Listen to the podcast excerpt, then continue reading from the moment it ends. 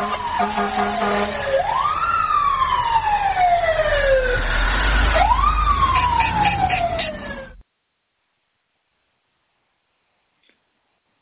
evening, and welcome to everyone's favorite radio show on Fire uh, Engineering Blog Talk Radio, uh, everywhere from the East Coast uh, down to South Dakota. Then there's another favorite show uh, from. Anyway, that's not important. The bottom line is uh, that that ten people love this program and it's their favorite program, and so we're here for for nine of you tonight, ladies and gentlemen. It's the Larry Conley Radio Show, and as usual, I am not, despite all the court hearings, Larry Conley.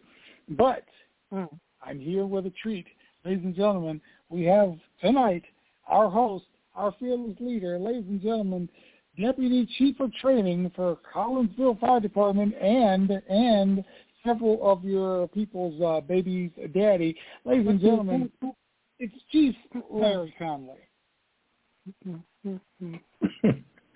you know what? Uh, I thought we was going to cut out the part where we got kind of into the you know, the baby daddy business, you know, but you know, Oh, my my, my fault. I'm sorry. I, I didn't see that that reaction. I'm sorry. For those who don't know, also I'm very proud to announce that I'm a grandpa now. So I have a. Mm-hmm. I think I might have mentioned it before, yeah. but I'm still happy about that. That uh, I'm a pawpaw now. So uh, thank God they don't make you pay child support on grandchildren. There would be really mm-hmm. stuff then. but but, uh, but seriously, folks, welcome back to another edition of um, the Larry Conley Radio Show, starring um, uh, Mommy Lane there and, and my brother David. Mm-hmm. And uh, it's always a great time, a family affair and a great time for us to get together. This is the only time we talk every seven weeks. We don't talk to each other between the seven weeks because we're just busy. You know, we're just busy yeah, people. Right. And um, so we created we we created this show so we can have a chance to talk to each other. You know, mm-hmm. sometimes we invite mm-hmm.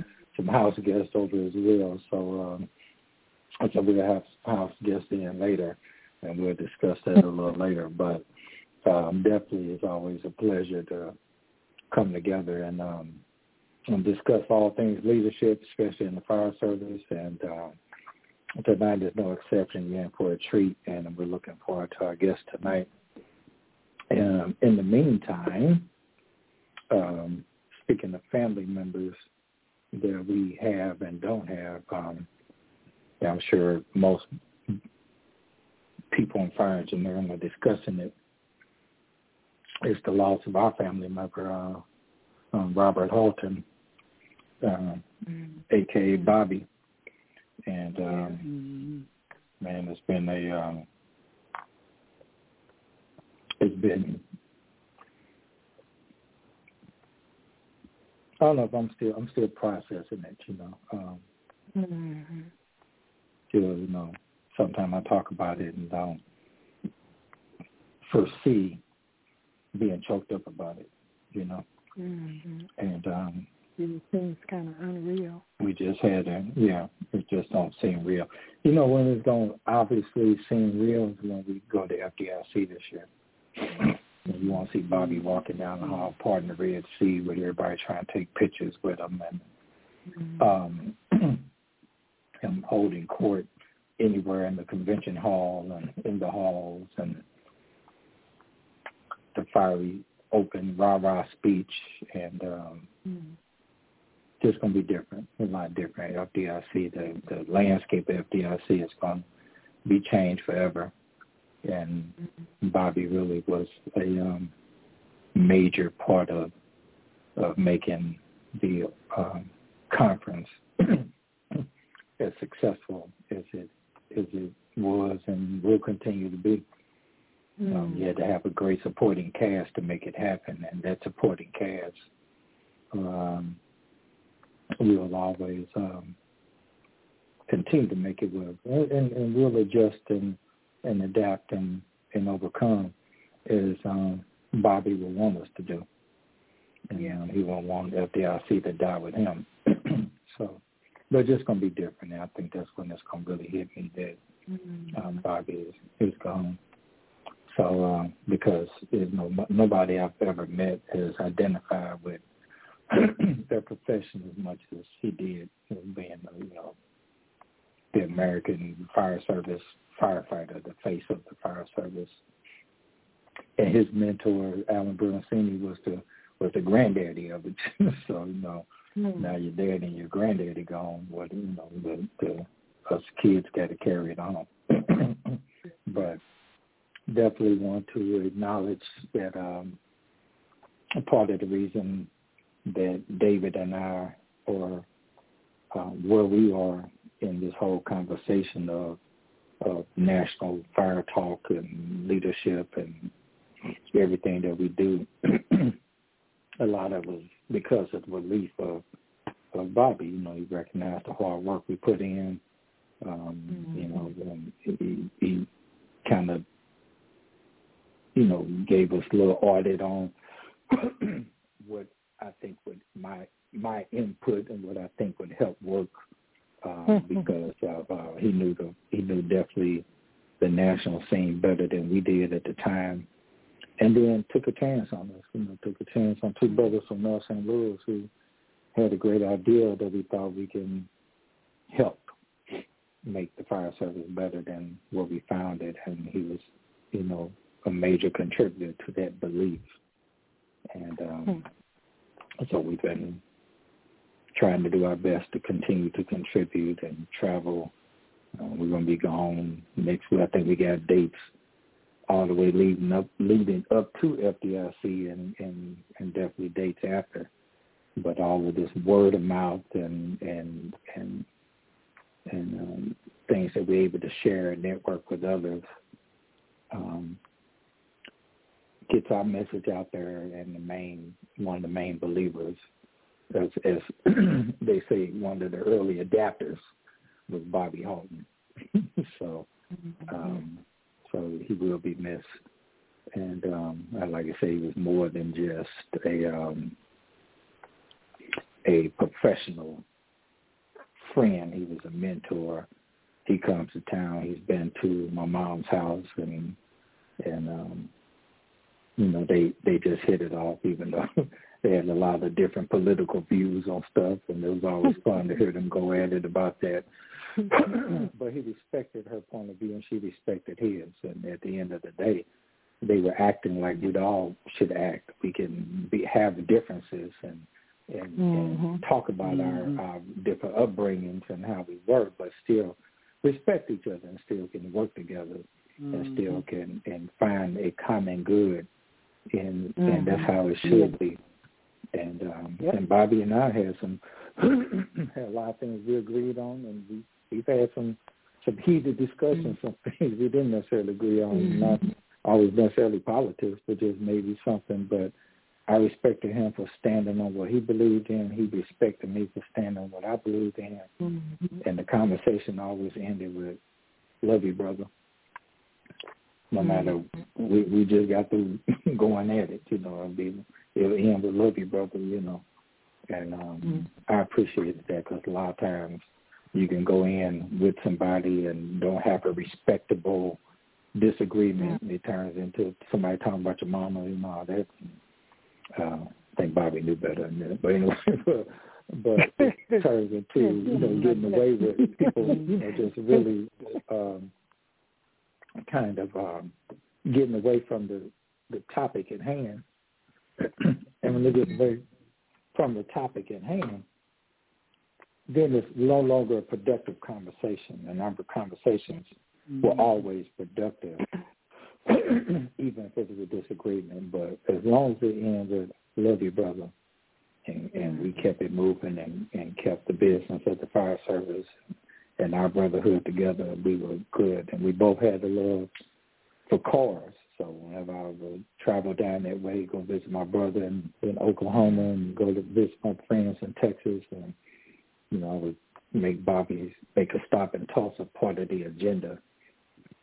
And when I did, you know, hey buddy, come check out my Mustang, and we we go mm-hmm. ride around in the Mustang or drive whatever the latest thing I had, and just sit up there and talk cars for I don't know how long. I was eating a hamburger, just mm-hmm. doing simple stuff, you know, firefighters and cars. I think we even recorded a, a couple of times of us easing on down the road in these these nice vehicles and stuff. So we had a common love for cars. So firefighting and common love for cars and education and history and and all of that were things we had in common coming from, you know, basically different walks of life and, and had a lot of things in common in our upbringing, but definitely different things as well. But was able to do what we hope firefighters all over the world are doing and we have differences. We may not see eye to eye, but we're family, we're a team.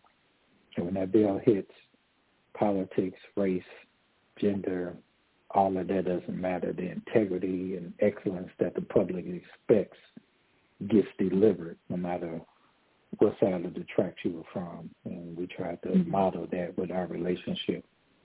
Um, and not for the purpose of marketing it because we think people should look at it and say, hey, look what Larry and Bobby are doing. It was, um, it was just, we just we felt that. Matter of fact, we felt that way before Bobby even became part of FDIC.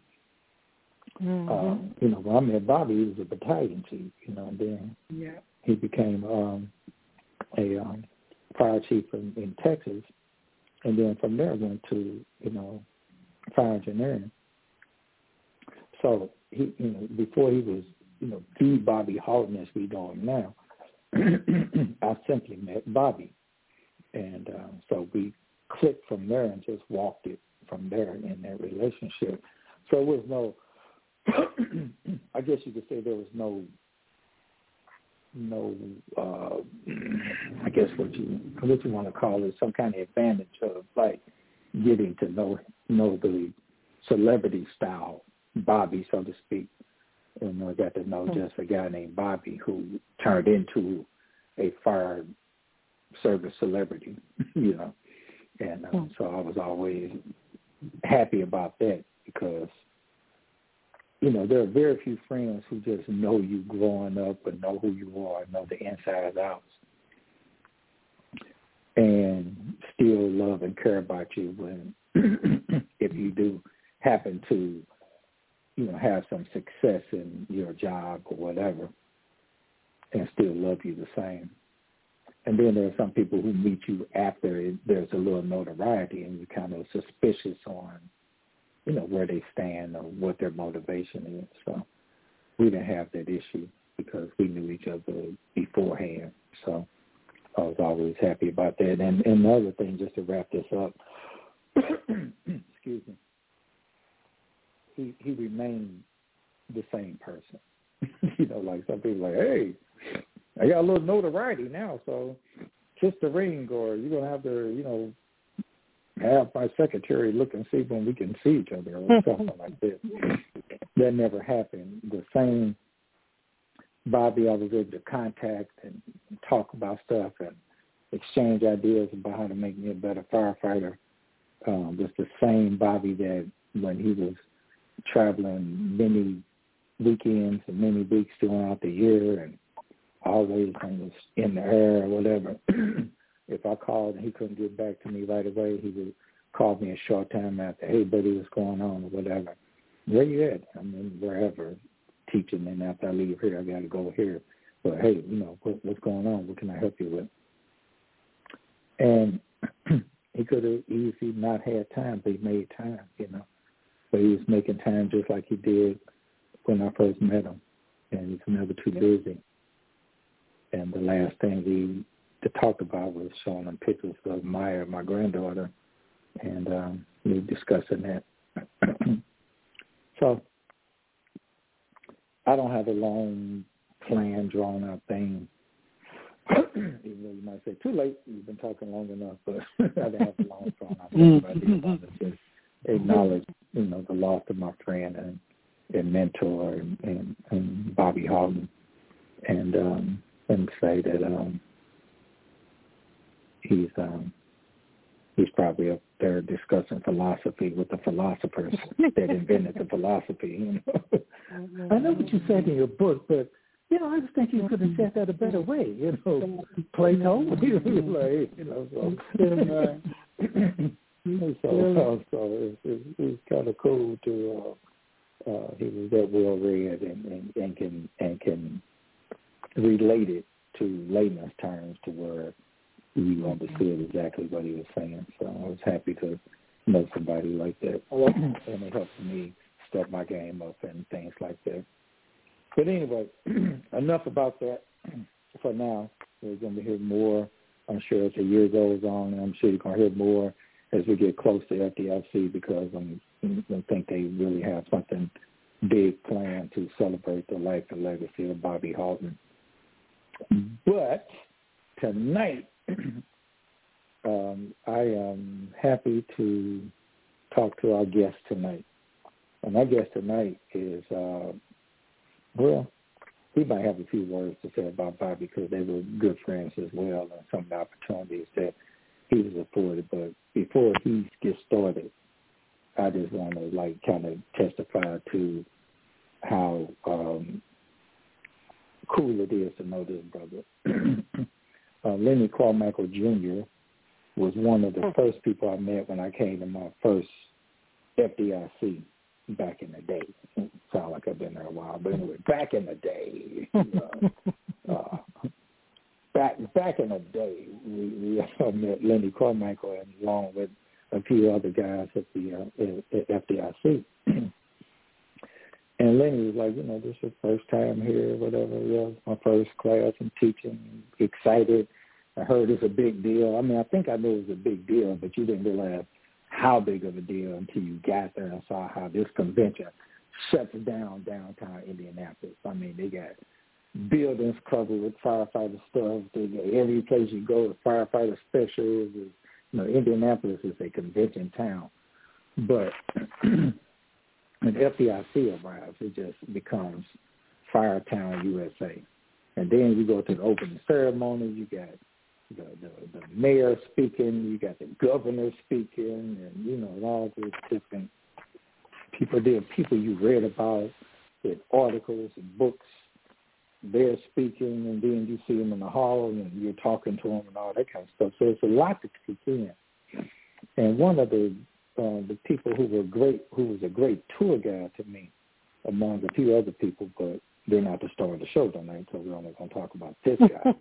but but one of the people, but he was a tour guide to me, and I felt safe in the big ocean of what's all going on here. And um, uh, Lenny Carmichael Jr. was that guy. Come on over here. This is a great place to eat. Come on, I want you to meet this person. Uh, you know, come on through. We're gonna do this. We're gonna go have a cigar here, whatever uh, he was a great tour guide. I never will forget how he just took me under his wing and said, welcome. Um, and um, and then came to my class one year and was like, man, you know, this was really good, got the stamp of approval. But, and I was really happy to, you know, touch and agree with somebody who was willing to, you know, kind of show me the ropes.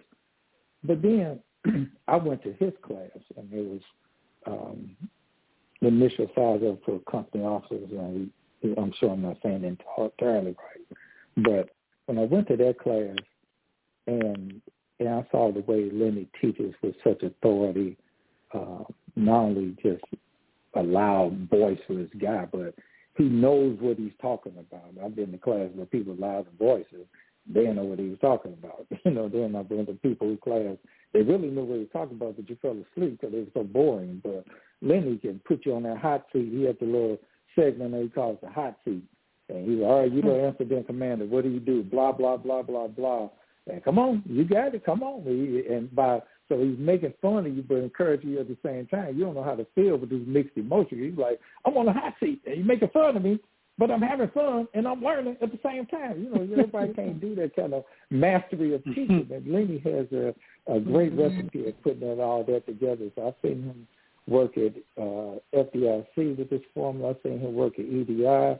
Secretly, I've stolen some of his stuff, uh, his presentation style for myself. He, though I didn't want to tell him because I didn't want to ask him for royalties or something and stuff. But anyway, uh, at the end of the day, uh, he, he he's a master teacher, and um, and and so he was. Uh, uh, deputy chief operations in um, Trenton, New Jersey.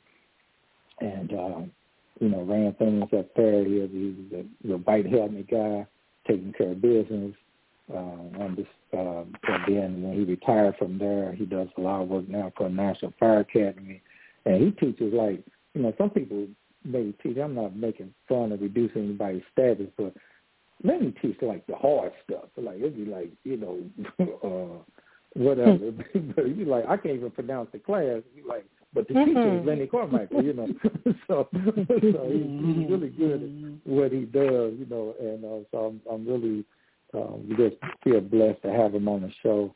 And um I consider us um, you know, good friends. And uh he was also a keynote speaker at FDIC as well, so he was able to give me a few coaching tips before we did our keynote back in 2021, and uh, just you know just been a great friend and mentor as well. And uh and you can't go nowhere in the country. Without saying, you know Lenny Carmichael? Yeah, I know Lenny Carmichael, you know. And uh and so I was able to get him on the show tonight because Lenny has written a new book and we're gonna talk about that book tonight. So not only is he a a, a nationally known speaker, a you know, keynote speaker, uh agent uh, for the National Fire Academy and then now he's an author so he he does it all. This is, this is one stop shop when you're talking about excellence in firefighting and, and education. So, ladies and gentlemen, without, without further ado, Dave, you know I like using that. Without further ado, makes the show sound classy. When I say without further ado, I like to introduce uh, right, right. one of my good friends, the, uh, um, Lenny Carmichael, Chief Lenny Carmichael. Are you still there, sir? How are you? I, I, I, I'm here. I'm here. I'm here, man. I, I was just blown away by that introduction. You are definitely too kind, man. You're too kind. I'm, I'm very appreciative of the opportunity. I really am. He takes mm-hmm. cash out. He takes cash out. what cash out. Cash out. Veil me some. Venmo. I use, I use Venmo. Right, right, right. now look, Mr. Lane. So, um, I know. Uh, now look, Mr. Lane. Don't let me have to come through this phone now. You know what I'm saying? Now you know what I'm saying. You act, you be acting all crazy, Mr. Lane. Come on now. Who you talking? You talking? yes, ma'am. Yes, see, that's why I know you on point, Mr. Lane, because you don't take no stuff. Bring yeah, it. None. Bring none at all. None. She don't take none at all, and and, and none at short either. So you know. well, well, first of all, I'd really like to thank you, Larry, and uh, your brother David, and your mother, uh, Miss Elaine, for allowing me to uh, be part of this great venue. Um, mm-hmm. again, I, I would be remiss if I did not pay tribute and honor uh, Bobby Halton, uh, the late Bobby Halton. Um, yeah. It's uh, I'm still trying to process too, mm-hmm. because mm-hmm. Bobby, not to take away from all those things you said, but Bobby was a real person, mm-hmm. and if he cared about you, he let you know it, and yeah. he told other people that he cared about you, and he didn't care if you liked it or if you didn't, because that was Bobby.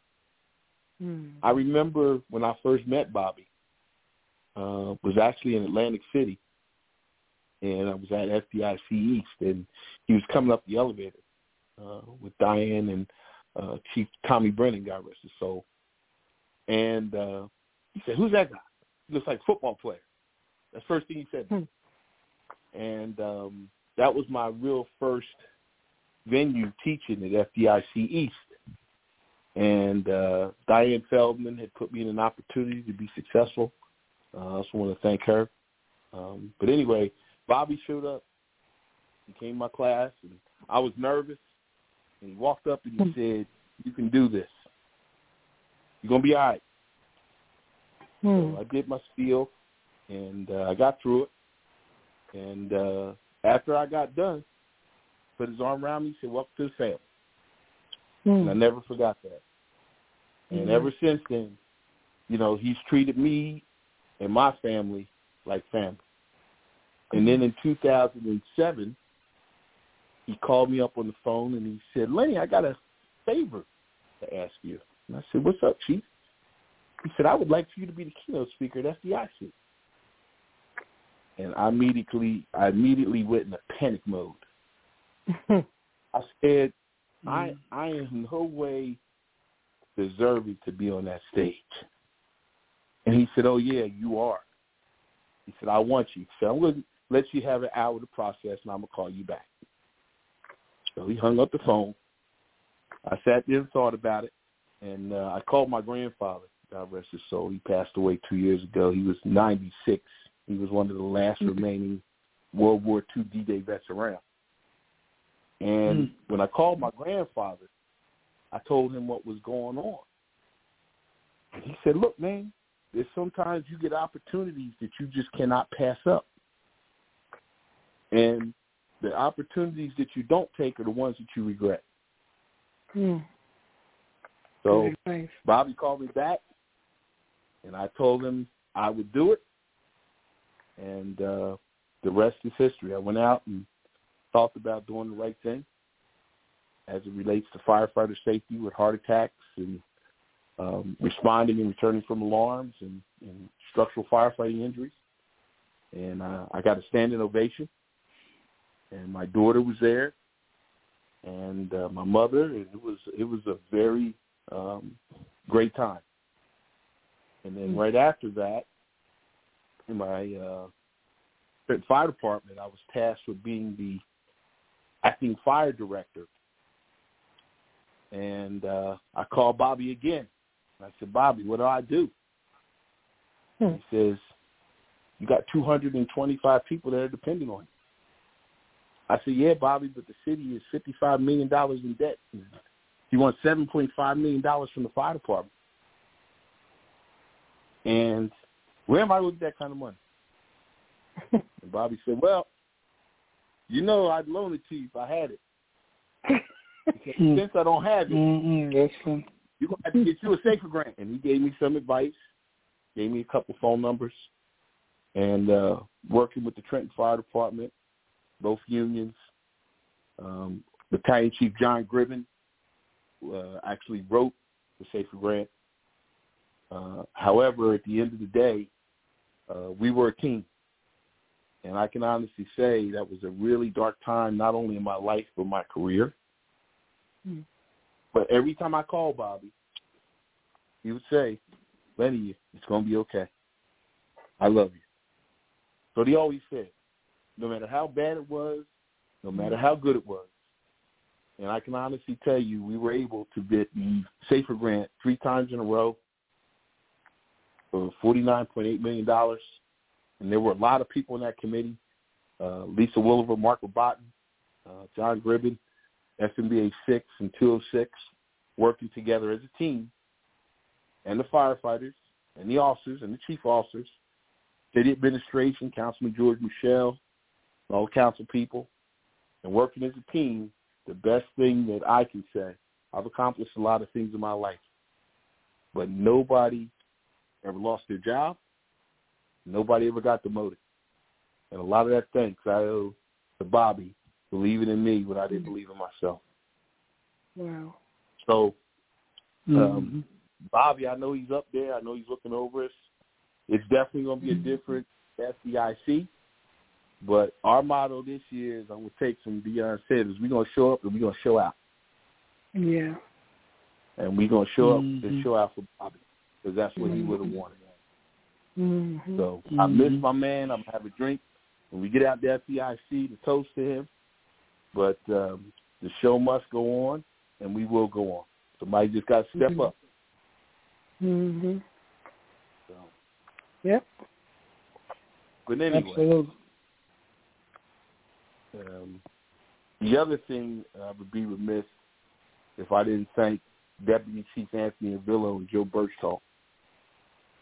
Chief Avillo was actually doing flashover, and uh, he had introduced me to Mike Nasta. And Chief Avillo said, I'm going to introduce you to Joey Birchall. He's in charge of flashover, the picnic at his house. And he said, I think you will be good at it. So I showed up and met the team, and uh, I've been doing flashover ever since. The 20, this will be my 22nd year. And uh, hmm. one year I didn't miss because of COVID. Um, hmm. Not that I had it, but there was no FDIC. And then when they did it in the uh, summertime, I had another engagement, couldn't make it. But um, you know, everybody gives you a foundational knowledge, and again, Bobby gave us a foundational knowledge. Yeah. And yep. when you come through the door, you bring somebody else with you. And I'm glad I met Larry. I'm glad I met um, his mama, because Miss Elaine, I got to tell you, you keep it real and you keep it funny. and you know, you good people. And I also met your brother and uh, mm-hmm. you guys did a dynamite job as keynote speakers. Um, you know, my man John Austin and uh, Mike Washington, and, uh, Dow Jones, uh, um, Dwayne Dodwell. Mm-hmm. So you know, uh, there's a lot of people that I want to thank. If I did that, I'd be here all day. but I'm going to tell you, I'm going to do a cover statement. I want to thank each and everybody who's helped me in my career whether it was my family, whether it was the fire service, whether it was friends. And uh, mm-hmm. in the book, those of you who were uh, real mentors and role models, uh, John Ferry from FDNY, um, just, you know, Eric Berry, uh, my business administration guy from Trenton, um, George Muschal, councilman. I mean, the list goes on and on. So I'm just going to do a blanket statement, and that's it. I'd like to thank everybody in my career to get to this point, especially members of Kingston Fire Department, uh, Lloyd Mathis, my, my main role buddy, um, Nottingham Fire Company, uh, Chief Stevie Bears, Kenny Freeman, all the people Nottingham, and most importantly, the Trenton Fire Department. Um, had some good times and some bad times. I wouldn't trade it for nothing in the world, and this is no dig to any other fire department the Trent Fire Department. We got some great firefighters uh, that do a great job day to day out, and I would not trade them for anybody in the world. Hmm. So with that being said, let's get it on. let's get it on. Uh, we got a couple callers. I'm going to bring them in and have them introduce themselves, and then we can go from there. Uh, one second. Okay callers, uh, two of you I'm bringing in. Uh, if you're still on the line there, introduce yourselves and welcome to the Larry Conley Radio Show. Hi, this is Bert Clark from Mount Airy, Maryland. Mm. Hello, how you doing? Congratulations on the book, Lenny. That's wonderful. If nothing else, I had to call you up just to say that. Fantastic, my friend. Thank you, Dr. Clark. I'm very appreciative. And again, you were one of those people uh, that sort of helped me get to where I'm at. Am I echoing? Do I need to do something? Uh, yeah, I believe so. Um, you may, if you got uh, anybody has a device where they're listening, also if you have that up too loud, it might be it's causing an echo. Yeah, I'm just I'm on my phone. I have my earbuds in. Does that make a difference? Device where they're listening. Um, not normally, but I'm not sure. Yeah, I'm just I'm on my phone. I'm not on the web page, just on the telephone number. Mm-hmm. Tell him to disconnect his earbuds. That'll probably be the issue. All right. Yeah, it might be the earbuds. How's that? Is that better? There you go. You go. Mm-hmm. A lot better. A lot better. better. Okay, I took the earbuds okay, out. I took the earbuds out. Mm-hmm. I can still hear the echo though. I don't want it to be distracting. You're good now. Okay, I yeah, turned the earbuds off. That could have been it. Mm-hmm. Well, and and uh, thank you, thank you for the opportunity to call in, and thank you for talking about Bobby. Uh, I'll just I'll come at it from a different direction if I may and uh, I, I knew Bobby pretty well. Uh, we ran into each other at FDIC. My first FDIC was in uh, 1973. Mm-hmm. So uh, I'm probably the senior citizen on this call, probably the senior citizen listening to the show. Most uh, my, my my first presentation at FDIC was in 1977. Wow. So FDIC has certainly been part of my um, career path. And and once once when I was listening to what you're saying about Bobby, um, Bobby was great, but Bobby's legacy is everybody that's on this phone call. Mm-hmm. So that's mm-hmm. and I think all of us understand that deep down. But when you get older, you realize what I personally accomplish, what Bert Clark accomplishes, that pales in the face of all the people I've had the opportunity to touch in my life and what they accomplish. Because that's mm-hmm. the multiplier effect. And I think that's what gives life meaning. And it, when you think of it that way, you know, it doesn't matter if you're the editor at Firehouse Magazine or a fire chief or the senior guy on a ship. You you can have impact on so many people around you. And that's I'm sure that's the message Bobby would have wanted people to take away. I know that's the message of the legacy I want to try to leave when it's my time to go. And mm-hmm. by the fact that you're writing a book, Lenny, I mean you're doing that. You're you're mm-hmm. you you are sending a message to the future. That's that's your um, longevity long after you're gone, and and that that should be a bigger contribution than any of us make right now. And we don't know that. We just do the best we possibly can now, and then um, let our higher power take whatever light we put out there and let somebody else see it and brighten it and do their own thing. So um, mm. uh, thank thank you, Lenny, uh, for letting me be in your life and you being in my life. And this is the first time I've called into the show, so uh, th- that's that's a new thing for me too, and I think that's great. Mm-hmm. And um, do I am I? You have to help me with your with your guest, uh, Elaine.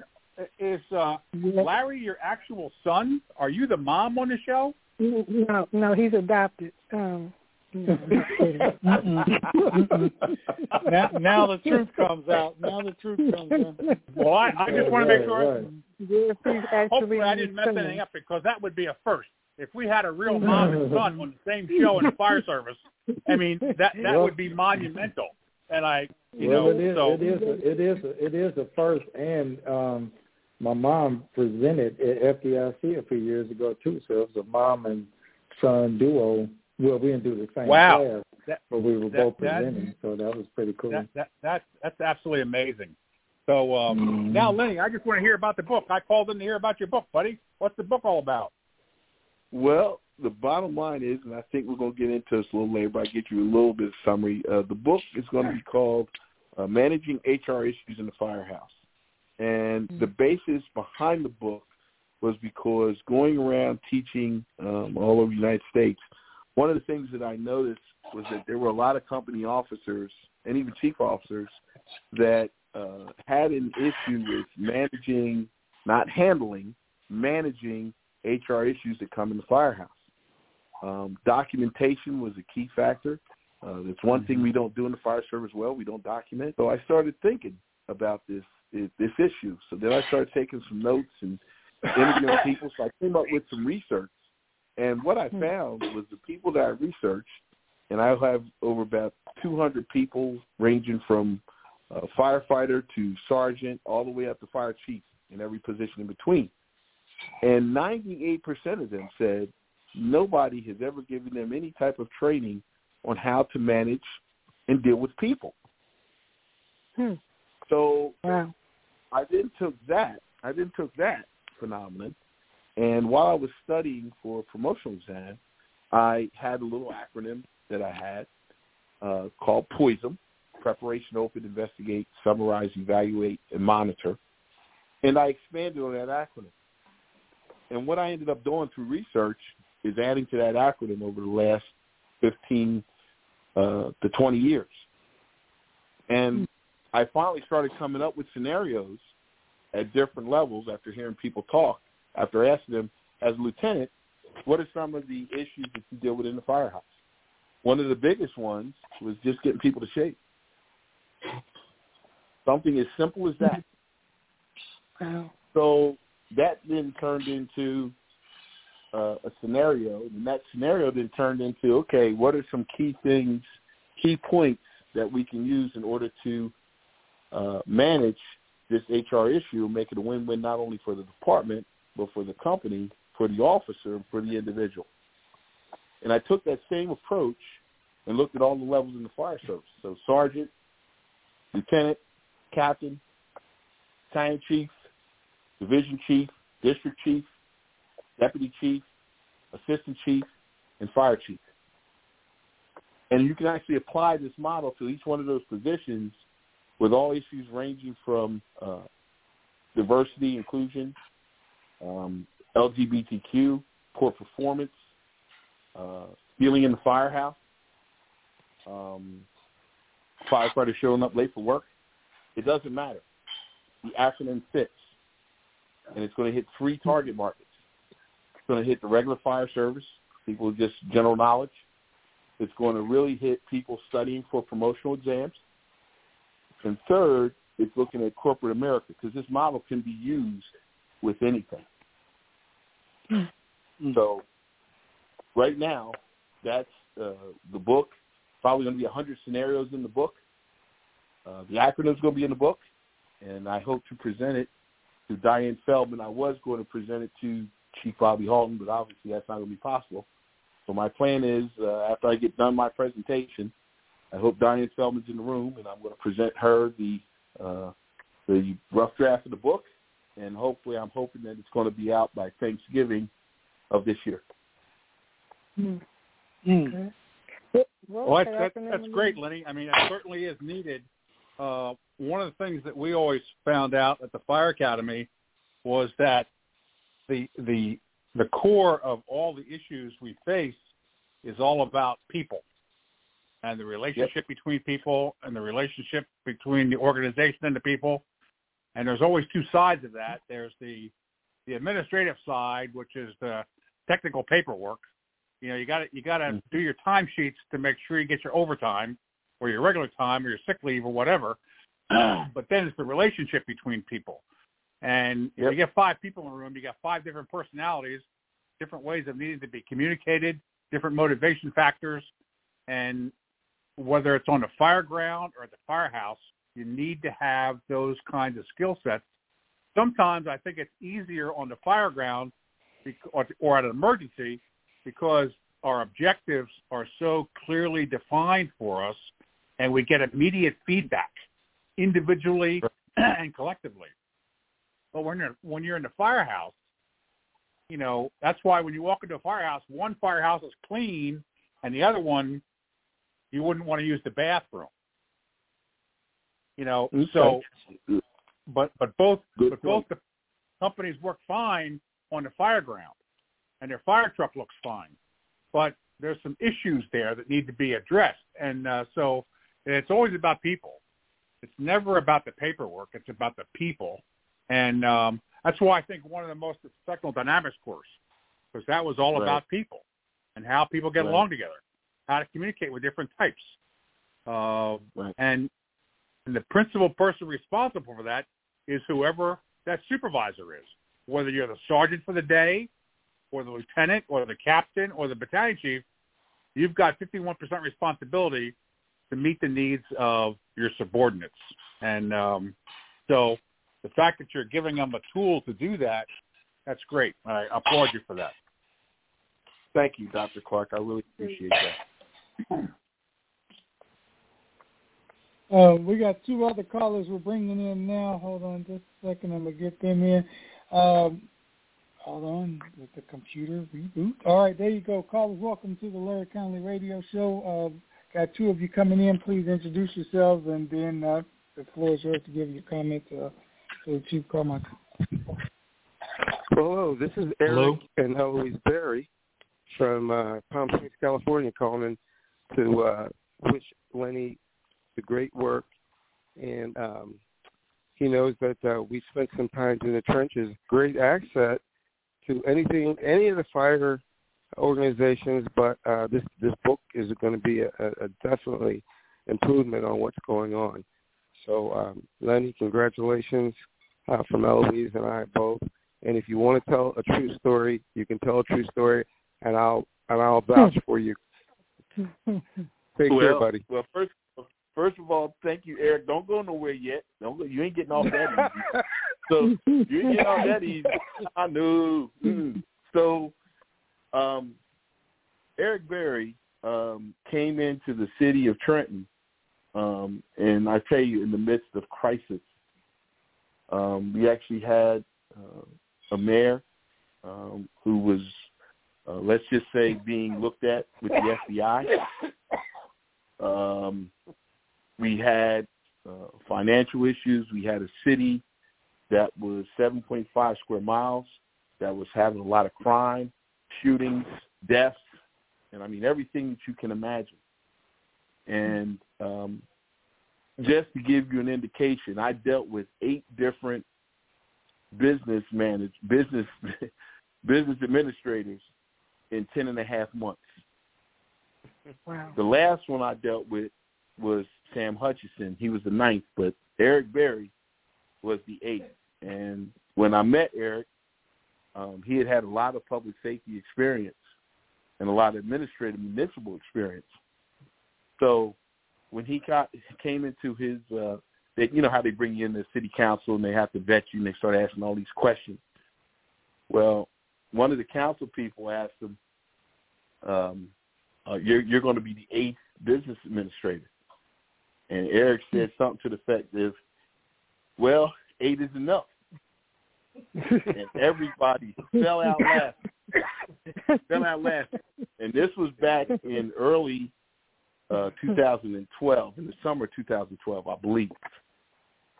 Well, we had Hurricane Sandy come in, and me and Eric were down in the bunker because uh, obviously there were other issues going on where Eric was the key official in charge.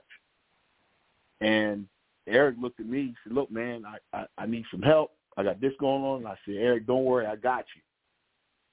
And not only did we get our Trenton Incident Management Team with the Incident Action Plan, the EOC was up and running. We had 342 stack calls because we actually did a do not respond policy because the winds were so bad.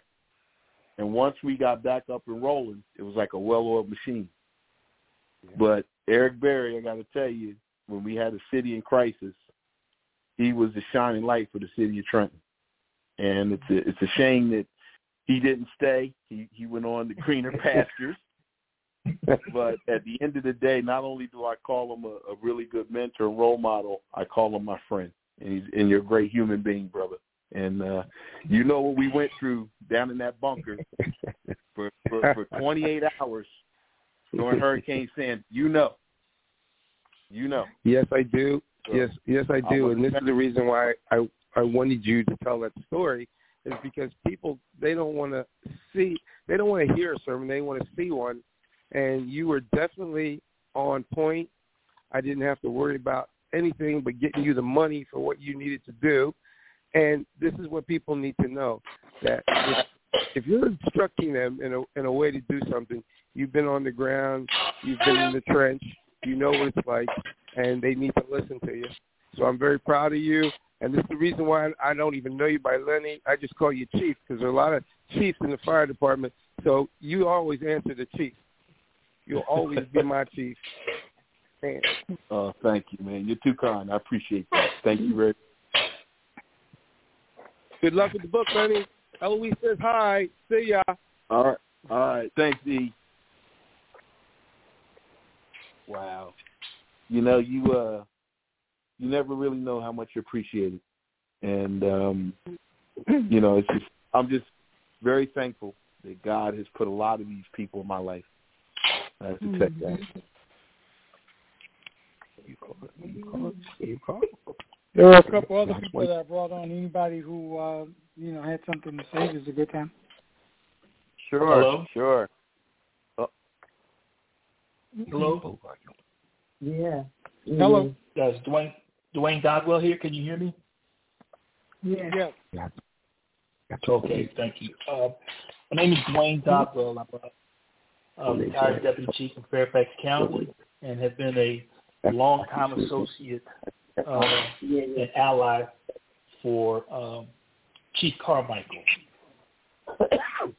well, that's why. We've I, been. That's why. Can you hear me? Yeah. Yeah. Uh huh. Go ahead. Oh, okay. Okay, because I hear I'm hearing some other voices. I'm sorry. So uh, we've been talking about this book for many, many years, as he's alluded to, and uh, having gone through the ranks, uh, you know, uh, in, in our organizations, we've encountered a lot of things. But as he was developing this book, one of the things that I always told him, and I tell uh, people in the fire service, part of the challenges that we have is that we fail to prepare uh, people mm-hmm. to do these jobs. And he mentioned his acronym, and I've always followed an acronym myself uh, that's, that was with, with the instructor's manual. It's uh, preparation, presentation, application, and evaluation.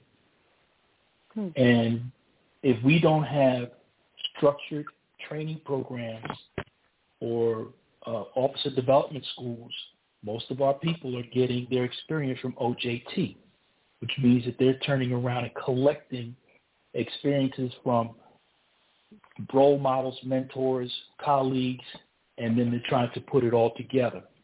And that's what becomes a challenge. And I stay, I try to tell Lenny about staying focused on that acronym because what's amazing in today's work environment, and we're still continuing to see a lot of changes, is that people that are structured and want to hold those people accountable for doing their job or not doing their job are the outliers. They're the ones that are considered the problems and the challenges versus those that don't do them. And a lot of situations that we see, people try to delegate the duties and responsibilities upline. So hopefully what Lenny is doing is putting together a template and a model for people to understand that. But if they don't apply it and then they don't do their evaluations, we're just kind of like hamsters on a wheel. We're running in circles. And we've had this conversation many, many years. Yeah, and uh, spot on with uh, what he talked about. So let me give you a little bit of background about Chief Dodwell you know, he's from a, a small little town in northern Virginia called Fairfax County, and uh, he he was actually the deputy fire chief uh, retired from Fairfax County. And when I met when I first met Chief Dodwell, was actually down at the National Fire Academy in Emmitsburg, Maryland. He was a captain, and at Fairfax he had his Kangol hat on, walking across the campus. And and, and if you see him, he's, he's, he's a rather tall and, and, and large brother. what I mean by large, I mean he's he's very noticeable. He's big. So I walked up to him, introduced myself. I said, "How you doing?" He said, "Hey, I'm Dwayne Dodwell," and we were friends ever since. Hmm. And when I was going for my battalion chief exam, I called him up and I said, "Look, man, you got anything uh, that oh you can help me with. And he said, well, when can you come down? And I said, I can be down. You just give me a time. He said, all right, you need to be here. And he starts his day early. I had to be at the academy at five thirty in Fairfax in the morning. so I got down there and he said, okay, tell me about your test. And uh I went and told him about the test. He said, just wait here. So uh he put up a scenario and he said, okay, you got 10 minutes. So I went through my spiel. Thought I did okay. He called me up like a Christmas turkey. You missed this, you missed that, you should have said this, you should have said that, you need to think about this. And I said, man, I don't know if I can take two more hours of this stuff. So then finally, uh, we did some more scenarios, and uh, he finally said a couple more sessions with him. He said, I think you're going to be okay. And mm-hmm. Chief Dodwell is one of the reasons why you know, I was able to move up in the fire service and, and be where I'm at today. And if it wasn't for him and some of his sacrifices, seeing something in me that I didn't see in myself, I wouldn't be here. Mm-hmm. So thank you, Chief. I, I, I'm very appreciative of what you did for my career. That's no problem, man. You know, as I've always said, you know, the, the, our mission is to take what we can because uh, I, I heard Mr. Conley mention about EDI, I went to EDI in 1995, And for those that may not know uh, or haven't heard, that uh, Chief Herschel Clady passed away Hmm. um, Yeah, here recently. yeah. But yeah, Yeah. but he's he's the reason why I ended up at, at EDI. And like I said, I started in '95, and what they taught me at that time was that my mission was to bring the future into the fire service.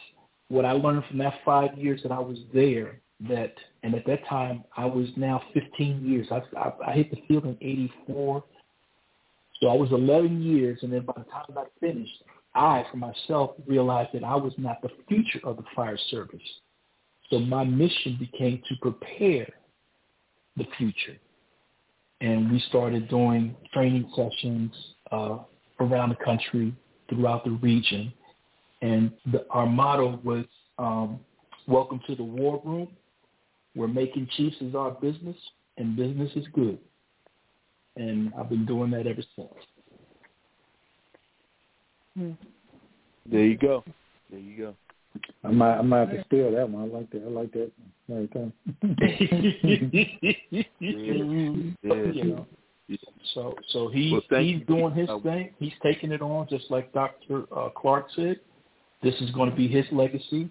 Um, not only is he educating people through through his classes and and his incident management uh, uh, activities and things along that line, but he's put something in writing that will be utilized as a resource for the for the years to come.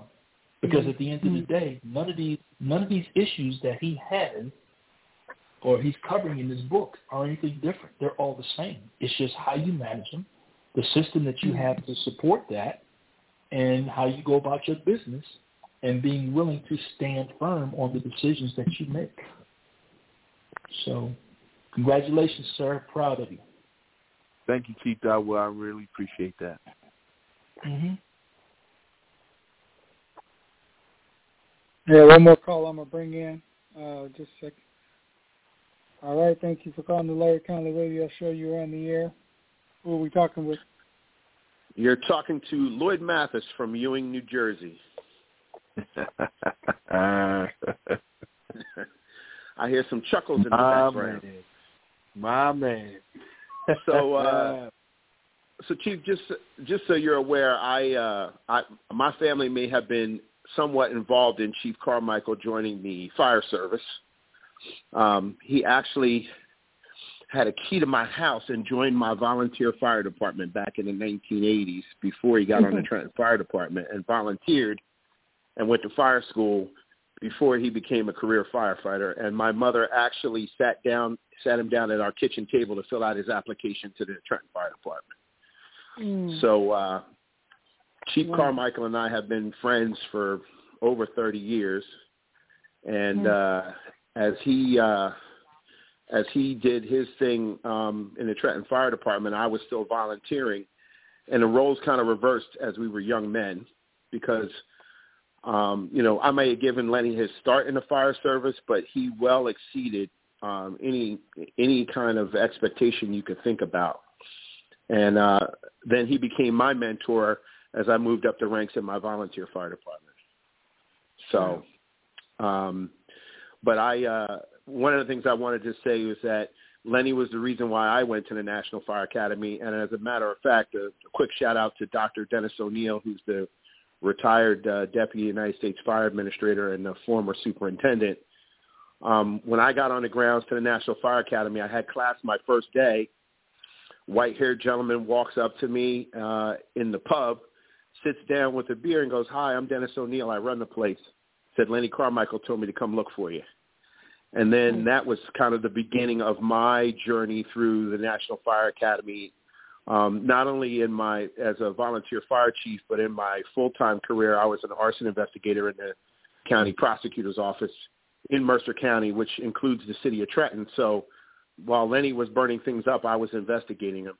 Um, so, um, you, you know, the, the but the interesting thing was is that um, Lenny did a lot of introductions to young people to go to National Fire Academy, and it was almost like Dr. O'Neill was waiting with open arms to try to say, hey, you're you're part of the family here now, and that led to a lot of people, and even me and my volunteer fire department, taking guys or sending guys to the National Fire Academy for training, and the principles of leadership and the fireground operations that guys were learning at the National Fire Academy, they were implementing in their departments and neighboring departments. So that um, that whole um, mindset of passing it on to the you know guys behind you was critically important to a lot of our success. And and I will say this,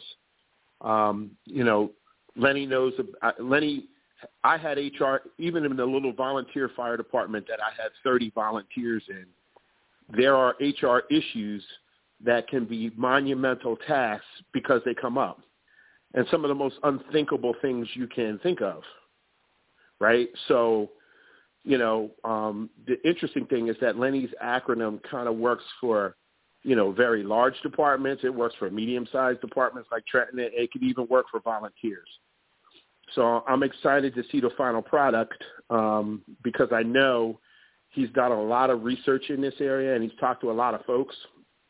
Um, you know, even me on on some things that cropped up and how did you handle this and why did you make this decision over that decision. So I'm really excited about the book, and I'm really looking forward to reading it um, because I think it's going to give people the um, you know let's let's put it this way: there's a lot of battle scars that are that were suffered by a bunch of folks to help come with all, all the content that's coming out in this book. Mm. Great. Well, Lloyd, uh, thank you again for that um, for those wonderful words. And now, I'm going to talk because when I tell you you got to have a ride or die, this is the best example, or one of the best examples of my ride or die. Um, me and him met at Jesse's nightclub back in the day. And that's all I'm going to say about that. Y'all got the Jessies out there too? Uh, that must be, that must be a franchise. We got, we got one here in St. Louis. mm-hmm. yeah, yeah, he had a Ford Escort GT hatchback, and man, we were just getting that. We go and go to eat and everything, but he was the best man at uh, at my wedding. He was my my daughter's uh, godfather, and he's he's like my brother. And we've had a lot of good times and um, I can't thank his mother and uh, his father for allowing me to be in their presence. And uh, mom even said it, and, and, and mom is no longer here, but she said, Lenny, um, you're going to do great things. I just don't know what they are. And hmm. uh, she really gave me a lot of encouragement and motivation. And she was another person I could call on when things weren't going good and she would sit there and listen. And she said, "Well, you just have to put it in God's hands. And He's gonna make hmm. everything okay." And you also uh, could, so, you also got a lot of free meals too, but we won't go into. that's true. That's, that's true. Yeah, I got weight problem. Can't wait eat. You know that. Yeah, that that was one thing. That's one thing I will say. My mother would, anytime you was having a problem, it'd be like, "Come over here for a good home cooked meal, and at least you'll be full when before you make a decision." oh yeah. Oh yeah. But uh Lloyd, I really thank you, brother, for all your leadership and your help and uh you know, you my ride or die, man. Um, listen, it goes so. listen, that goes both ways and and you know, that's the thing that people don't understand. Nobody nobody takes a journey by themselves. When they they don't a lot of people don't understand when you make the choice to be a leader, there's a there's an awesome amount of responsibility that that comes with that. And mm-hmm. there's a lot of pain that comes with it too because you know, you anytime you're dealing with people, somebody's not going to be happy, mm. right? Yeah. I'm I'm quite sure when you show up to a fire scene, the person's house who's on fire is not happy, right? Mm-hmm. So not everybody's always going to be happy when you make the decisions that you have to make in a leadership position, and that's you know, and that's just the fact of life. And uh, you know, Colin Powell said in his book, you know, when things aren't going right, you know, you, sometimes your decisions are bad terrible or or horrible. He said, try not to pick horrible. right? Mm-hmm. So you got sometimes you have to pick the lesser of the evils to be able to make the right decision. And um, you know, like I said, Chief Chief Carmichael's done a lot of research on this. He's had some growing pains with this. Um, to be able to to get to the point where he's you know got it down on paper and he's got a, a, a system that will work and help you through a lot of your HR issues. Um, and I'm just excited to to uh, to uh, get a copy of the book. And just so you know, Leonard, there's about 15 people that are listening tonight that have already texted me and said, "Do you think Lenny will autograph a copy of that for me? I'd like to get a copy of the book." So they're they're anxiously awaiting for this thing to come out. No worries, no worries. Tell them tell them that is not a problem. Oh, oh, I know, I know, but I just wanted to let you know that it, it's generated some interest and, and people are are listening. Um, you know, here back here at home, but uh, you know, you know, I wish you the best of luck. I know this the book is going to be successful, um, and I just wanted to call in to uh, you know give the callers some background on you know the growing pains of you know some of the HR issues that happen to you and me and other folks that are probably all going to be incorporated in this book because it's not easy. Yeah. Anytime Yeah, you're, right. dealing with people and personalities, it's not easy. Yeah, you're right. You're right. So, um, but I'm very appreciative of those words, my brother. I love you, man, and uh, thank you for calling in. I really do appreciate it. Mm. And my wife wanted me to say that when you uh, come back through New Jersey, stop by for a meal. You know what I mean? Yeah, I know. I got. Food. I know I got to bring Chinese food and sushi. I'm already aware of that. Yeah, there, already there you go. All right. Well, take No. care, brother, and I'll be listening to the rest of the show.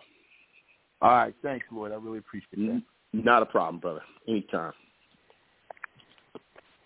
Hey, hey, Larry, it's Aaron Heller here. Yes, sir. How are you Oh, guys? Hey, what's going on? Hey, uh, so Lenny, congratulations, my friend. It's uh, it's long overdue for you to be putting putting all of this work and all of your lifelong experience in the fire service, especially in the administrative side of it, onto paper and and giving giving something so important back to everybody. I'm I'm really thrilled to see it, man. Well, thanks, Aaron. I, I really appreciate it, bro. And uh, by the way, congratulations on your retirement. Uh, it's a beautiful thing. I told you, there's life on the other side, and hopefully you're enjoying it just as well as I am. Um, just to tell you about Aaron Heller, or Chief Heller, we first met when I was a member of Nottingham, and me and Aaron played softball together. Now, when I tell you this softball team was about as dysfunctional as almost the uh, Chicago Bulls when they had Dennis Rodman is an understatement. Um, but when we lived on uh, Murraybrook, Murraybrook Drive, the best memory I, I remember of Aaron and the team, we were playing in the Mercer County softball tournament, and we played. It was it was it was in July, and we were out there at seven o'clock in the morning playing softball. Well, we won the game. We won our first two games, and the next game wasn't until six o'clock. So it was ten thirty um, in the morning. They said, "What are we going to do?" I said, "I know. Everybody come back to the house and jump in the pool." So they came back to my house. They jumped in the pool. We ate and everything. And now you got to understand something. Um, with all the food and the swimming, it's now almost three o'clock. So we had all the uniforms washed. We get ready, you know, warm up, go back on the field. Well, we shouldn't have went in the pool because we got we got beat the last that that one night, right? And then Yeah. uh, we came back the next day and Tri Steel beat us again. So Yeah. bottom line Yeah. is, if you're in a softball tournament and you're winning, you know, don't wash nothing, don't get in the pool, just stay at the field, and maybe you'll win the whole thing. But Yeah, we had stay some great the times. Stay off the adult beverages, you know. Well, well, So, with uh, that, with yeah, with that, I- awesome. well, with that, I'll, I'll tell you. You know, you talk about the term brotherhood in the fire service is often uh, overused. Honestly, it really can be at times. But I've like Lenny said, we've known each other since back in the volunteer days. Um, we I, I don't know we we might have met even at, at Mercer County College. It was so long ago, back in the '80s. But uh, yeah. When when we we all kind of grew up together in the Mercer County Fire Service, and and Lenny went on to do really great things in the city of Trenton, and uh, he he had a really you know some people are going to say well it was it was what it was, but he had a rough road to hoe, and uh, like every other leader that's out there, they love you or they don't. But uh, there's a whole lot of guys that still have jobs because of what Lenny did in the Trenton Fire Department and and the the dedication to his people. So writing a book on HR, you know, he he was in the trenches, man, and that that says everything. But going back to the brotherhood part of it, I'll tell you this: I uh, I was part of Hamilton Township Fire Department for almost 33 years, um, where Lenny started as a volunteer.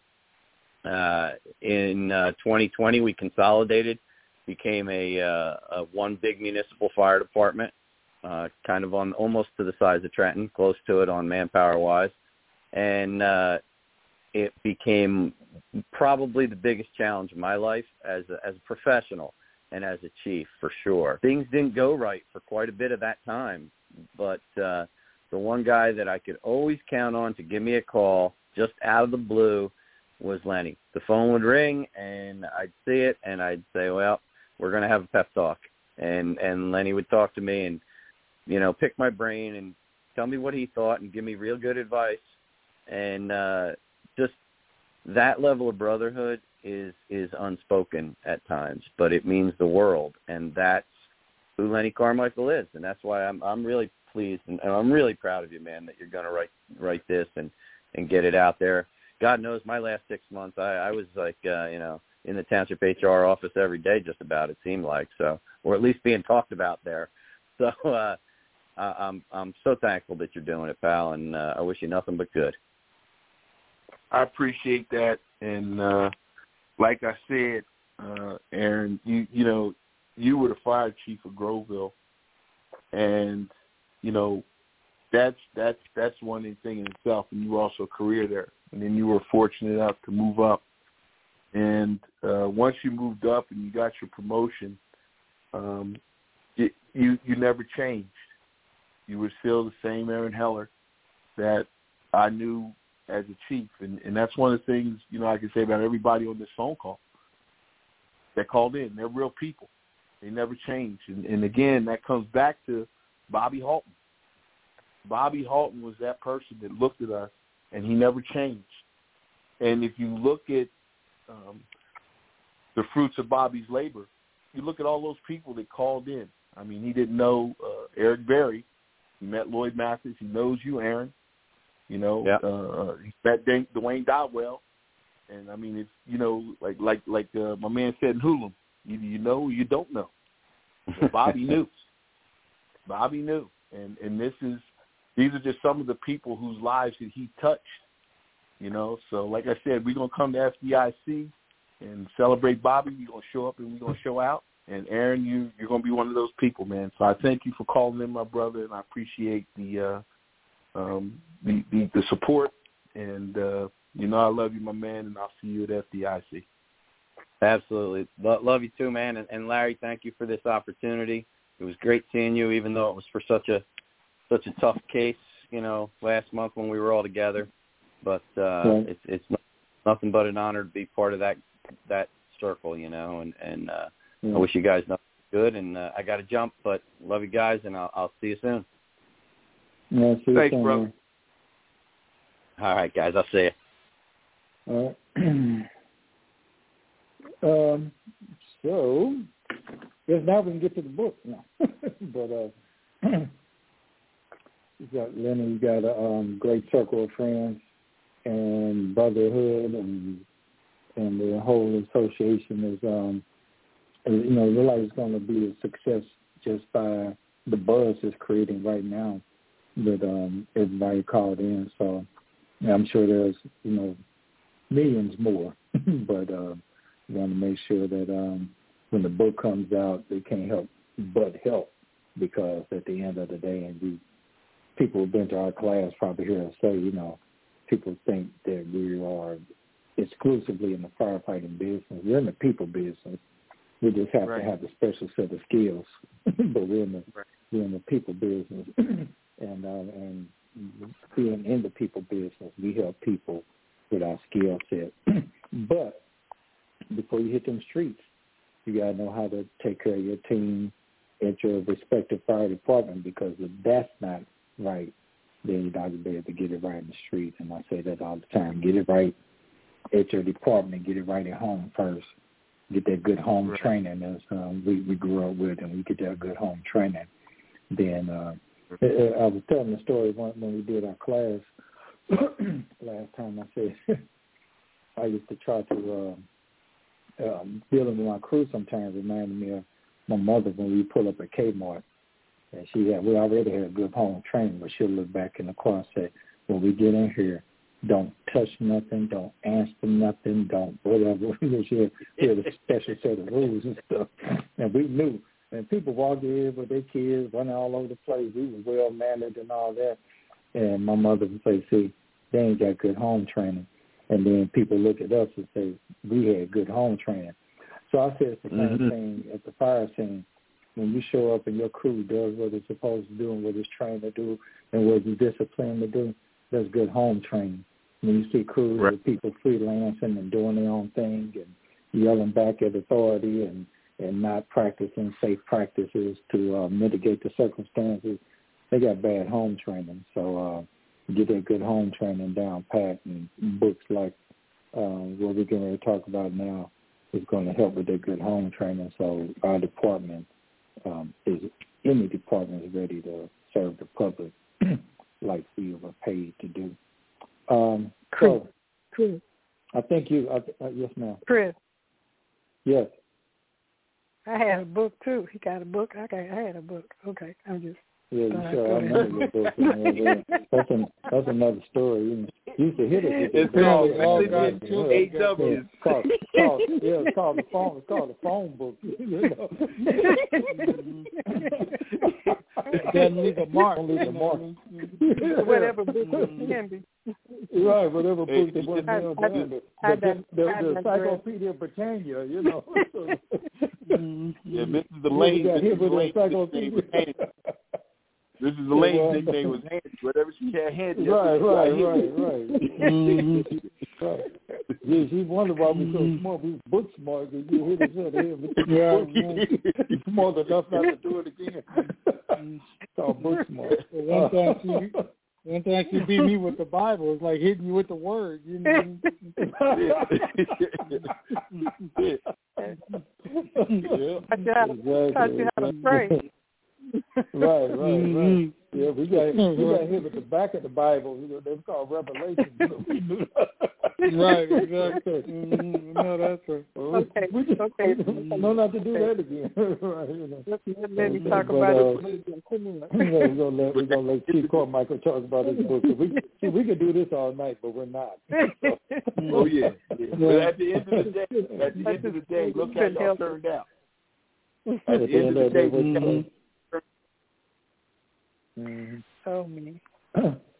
so anyway, the uh, um, the book I understand is a uh, is going to be you know not just a book that you read, but a book that you should keep with you at all times to reference, um, to um, use as a guide, to um, um, you know just really be part of any uh, book toolbox that any successful officer would have.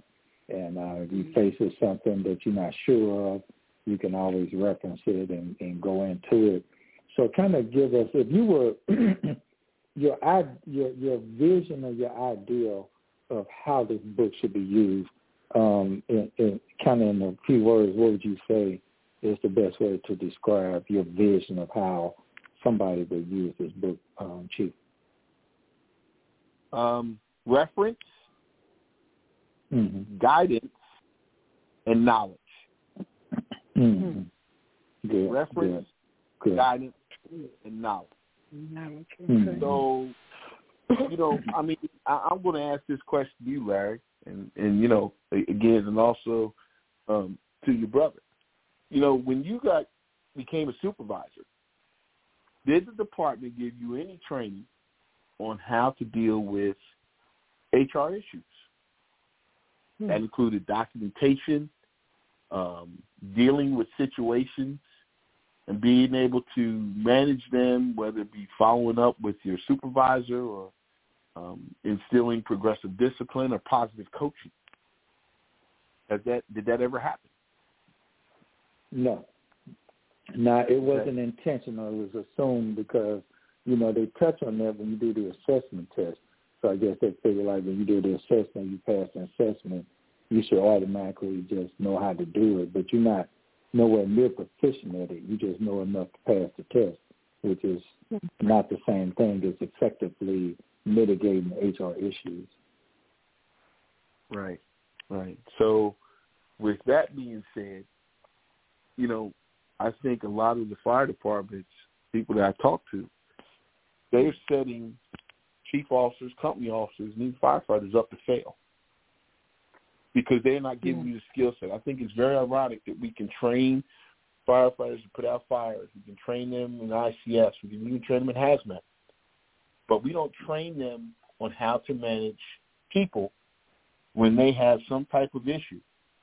Um, if you mm. look in this day and age, when you look at um, firefighters who are having mental issues, firefighters who are dealing with PTSD, critical incident stress. Um, firefighter suicide is up. These are issues in the fire service. And see, it's the elephant in the room because nobody wants to talk about it. But at the end of the day, it's okay to bust chops in the firehouse. I get it.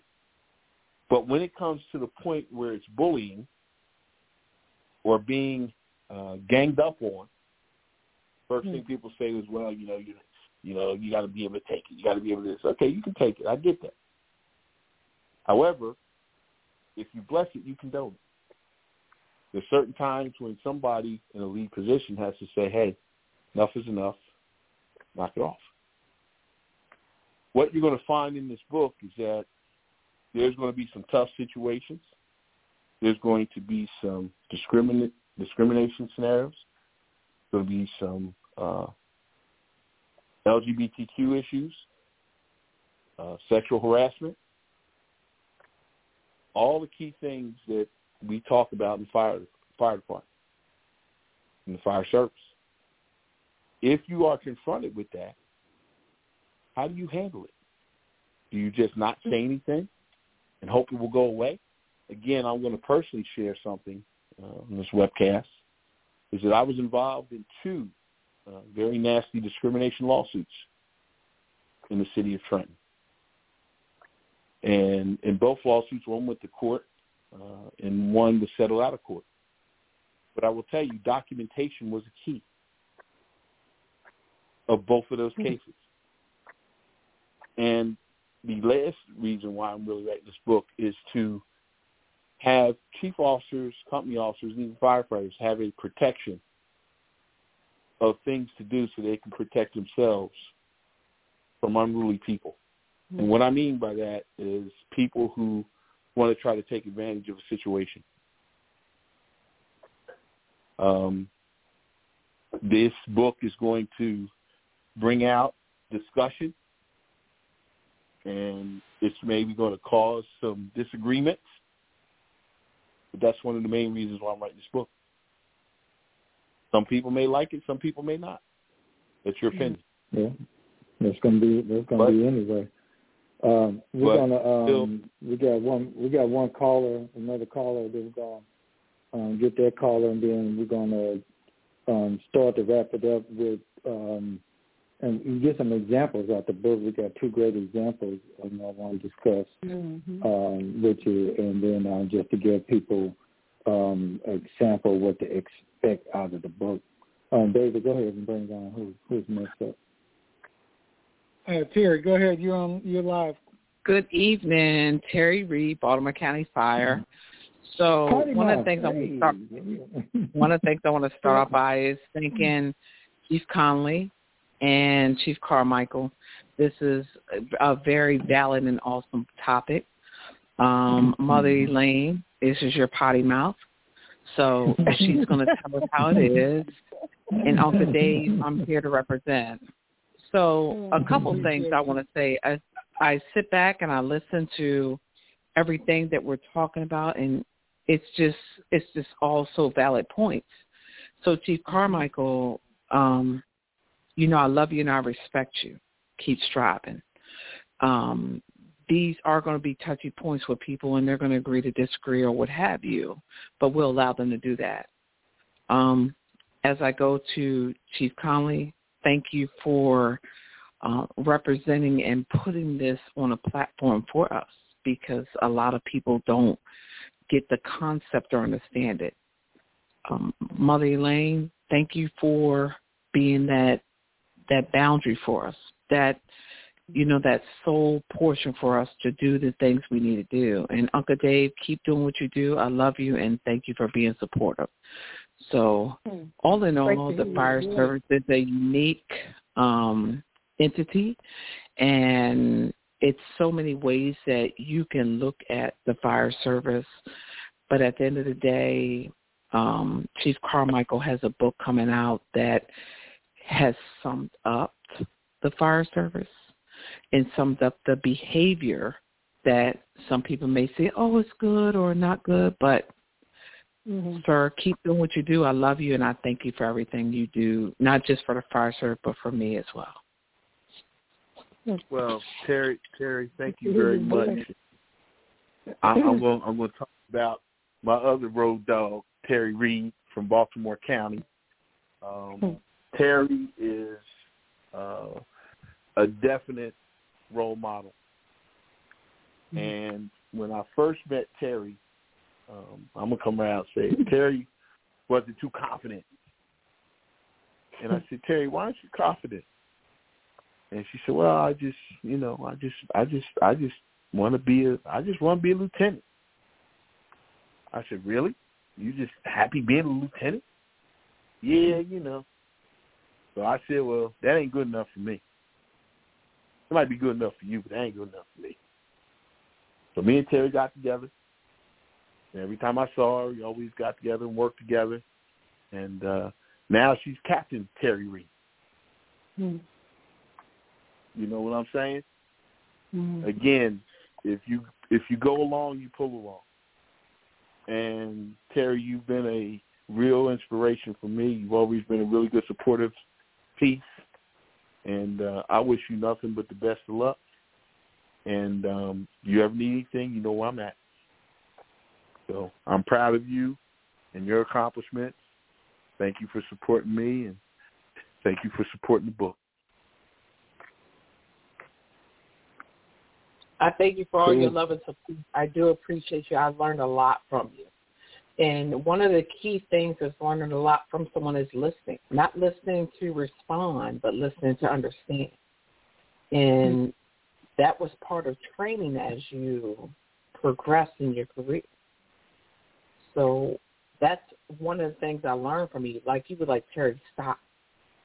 And I was listening to respond and didn't under I didn't realize that at first, but now I listen to understand. So I thank you for guiding me in that direction to like, whoa, you you slowed it down, and I caught on understand on top of you explaining the thought process to me. So I really do thank you for that. Well, you're welcome, and good luck to you. Mm-hmm. And I have to say, just to kind of piggyback on what Terry was saying, one of the things that um, I don't know if it was the second year or something I um, talked to Chief Carmichael at FDIC, and we were talking about the whole uh, promotional process and all that. And um, he said, "What's next up?" And I said, "Battalion chief. Are you ready for that?" And I was like, well, yeah, we're trying to, but you know, we got a lot of political issues and stuff going on in the city, so it's kind of iffy whether we're going to be able to do it or not. but mm-hmm. from then on, he just started calling me chief, so it's going to happen. You just, you know, but you got to believe in it first. So it sounded kind of hokey and kind of corny, like, you know, I'm just going to start calling the chief. They'd be like, y'all, this the next chief. This the next chief. He's going to be a chief. And uh, so uh, as it would have it, you know, we it wasn't always in the cards in in where I was working just because there's a lot of factors in in the whole promotion process, some good and some bad when you're dealing with the politics in the uh, city of St. Louis. So I figured, you know, maybe, maybe not, who knows. But then one day, when you become the chief, it wasn't necessarily in St. Louis. It was kind of a a a manifestation of you calling me there. You was one of the first people just call me that without any kind of reason to. You know, you didn't know all the politics. You didn't know. You just said, "I believe it's gonna happen." And but we were saying chief, but we didn't know it was gonna be deputy chief. So who knew? but anyway, just to you go.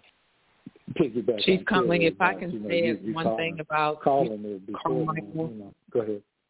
Go ahead. He he inspired me to, you know, he he pushed me and he challenged me to move up another rank. Like he mm-hmm. he he told you I was happy. I'm a lieutenant, ga, ga, ga, ga, you know, and he was like, no, that's not good enough. And he put me to the challenge, and I had to show him better. I could tell him, oh no, this is not what we doing. And the whole time I didn't realize that he sent back like, yeah, that's what I want you to do.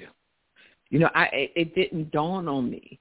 It just put me up to the challenge to move up that step. And a lot of people don't understand how valuable that inspiration is. Like I just went with the flow. I was like, "Oh, uh, you ain't gonna beat me." And and Mother Elaine, you already know your little potty mouth. You already know me. I'm gonna be up against. I'm I'm gonna go. But yep. Chief Carmichael just kept me striving, and I'm like, some of them days I was like, why why not do all this? He he wouldn't explain it. I told you why from the beginning. Get it done. And those Mm-hmm. were the the words and the inspirations that I wrote on. Mm-hmm. And for me to be where I am now is is impeccable. And and I know I still have work to do because he already told me, "Oh, we ain't stopping here." I'm like, "Wait a minute, what?" I don't. No, no, we're not stopping here. So I turn around and say, "I still have work to do." Um, as I told you about Larry, he he has been an inspiration, but Lenny has he'd be on my back so that I'm like, oh, he don't leave me alone, but I get it, I understand. He wants me to be successful. He wants me to do the right things, and I know that these two gentlemen, I can call them like, hey, what do you think about this? Mm-hmm. And they'll give me a perspective to put things in order versus some people will put me in perspective for me to fail. Mm-hmm. Number one, because I'm a woman. And amongst other things, that's what they'll do. Mm-hmm. But I know I can reach out to these gentlemen and they will make sure my sex, my success is the best. So I appreciate it. So I love you, gentlemen. Thank you so much for everything you've done for me. All right, No thank you, worries. Terry. Good luck to you. man. Um, uh, we got a couple more callers, but before we get to that, let's summarize. You got the scenario two, the lieutenant supervision scenario. You want to kind of briefly um, uh, summarize that, um, Chief? Yeah, go ahead. um, so I talked about um, how you know a lieutenant is um, somebody's re- recently promoted to a lieutenant of the department, and um, um, where you're, you're in charge of Engine 10, downtown section of the city, um, high number of commercial buildings. It includes residential, office, high rises, single family dwellings mostly consist of single row and semi-detached structures.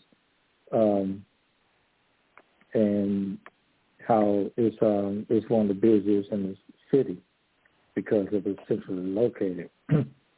um, but anyway, to skip down to where the personal issues may come in. Um,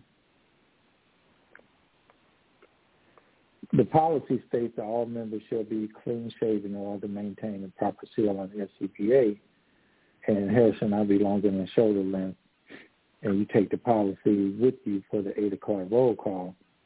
So all the firefighters are there. And when you conduct the roll call, you notice that one of the firefighters who I saved within the last week has a small beard and still has his hair that's too long with a ponytail past his shoulders down his back. And when you ask him about the hair, he tells you he was out fishing last two days. He do it the first chance to get the morning before lunch. So ask the lieutenant within the company uh, to meet with this firefighter and the firefighter he's been on the job for about 20 years, and uh, he's been an excellent firefighter on his assignment, which is Ladder Company 12, and um, his previous captain rolled him up due to lack of grooming etiquette, which results in a new policy change. Also, he was one of the ones that had his name on the policy. Every new policy has somebody's name on it if you don't know the fire service. You know, so so you need to meet with him at the roll call, to discuss this issue and relating to his non-compliance and grooming policy. So I guess the question is, how do you handle that? Okay. So one of the first things that you need to do is what are actions that we need to take right now? And the bottom line is you need to define the problem. Obviously, he's not clean shaven, and obviously he has a ponytail that is not within the rules and regulations of the fire department. So that's basically going to start with you need to also do your research at this point. What are some of the SOPs, SOGs? What are some of the um, other issues I need to look at, such as regulations, maybe there's state regulations, local, county, that we need to take into effect? All this stuff you need to have up front before you even talk with this firefighter. Okay? So at this point in time, the next thing we need to do is gather facts. Want to write some things down and jot some things down. Set up a meeting. Have this firefighter come into the office. And at this point, what you want to try to do is get his side of the story because you get the facts before the acts. It says here in the policy what should happen. And at this point in time, there does not need to be any type of, you know, union intervention.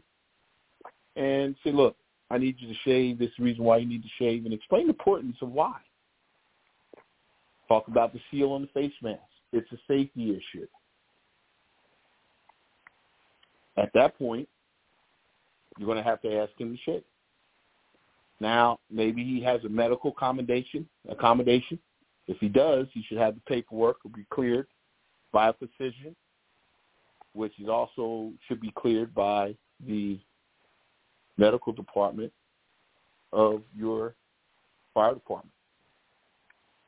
If that's not the case, then he is not in compliance with the department policy. And you as the officer at that point what does your policy say? And this is another thing that this book is going to bring out. What is your policy? I have now, a question. Yes, ma'am. So is it just in general the policy that you're supposed to be clean shaven and and your hair is supposed to be at a certain length? Is that right?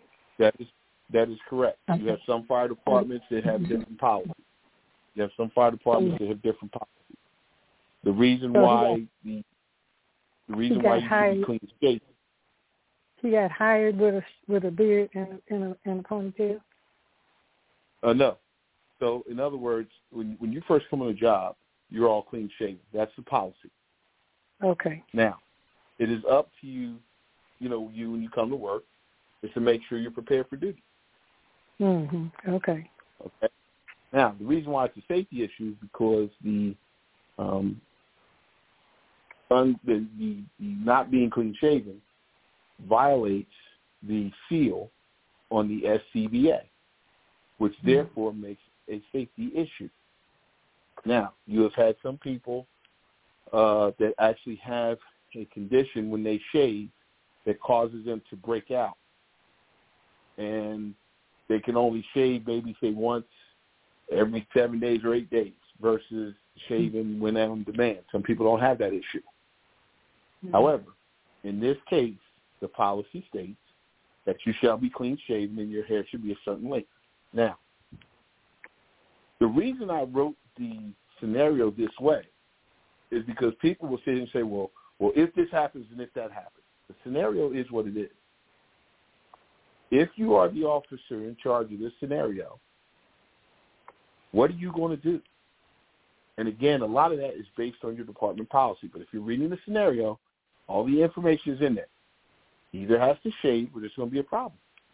And if he's not willing to shave, then at that point, that's insubordination.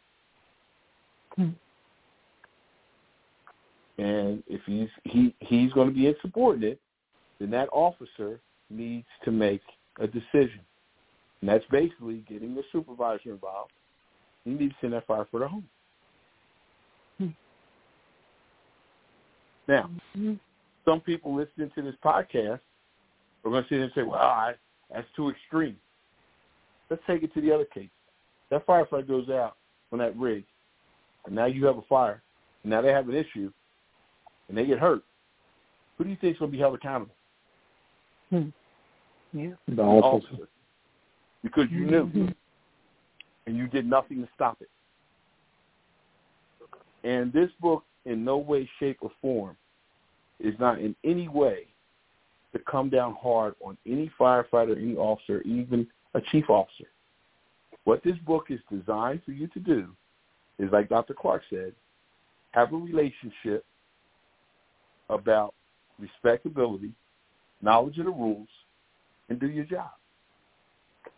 That simple.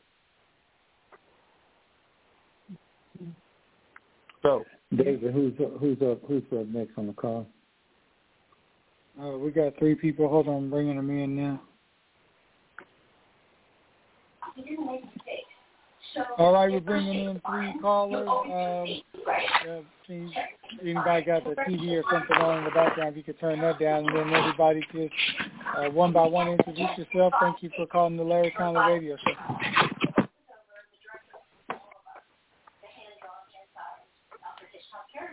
Who we got on the line? Good evening. On one line, you got uh, Blades Robinson calling from Vero Beach, Florida. Hey, Blades. Go ahead. You got Lenny Carmichael. Good evening. I'm, I'm still hearing that television in the background there on another on another line. It sounds like. Uh, yeah, hold on, hold on one second. You can just isolate that because I can't hear. We can't hear you. Oh, there we go. I think, uh, go ahead. I think we're clear. There, there we go. Hey, good evening. Uh, this is Blades Robinson. I'm calling from Vero Beach, Florida. Chief, uh, congratulations on your book. Um, I'm not certain if it's complete yet because it seems like we might need to add another chapter on uh, on HR here. I don't. Can you hear me? Okay. Yeah, can yes. hear you fine. Yes. Okay. Man, sensitive topic. Uh, I believe you all might be aware that uh, three firefighters were uh, terminated in Memphis uh, after the murder of Tyre Nichols, and then uh, you know we also have this incident with George Floyd, and the, the subject of a uh, a duty to act, a duty to intervene, uh, has been a has been discussed uh, in in various circles, and I wonder how that's going to affect the fire service.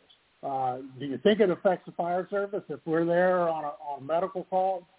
Uh, we've been called an incident, and we we witness uh, a use of force that seems excessive.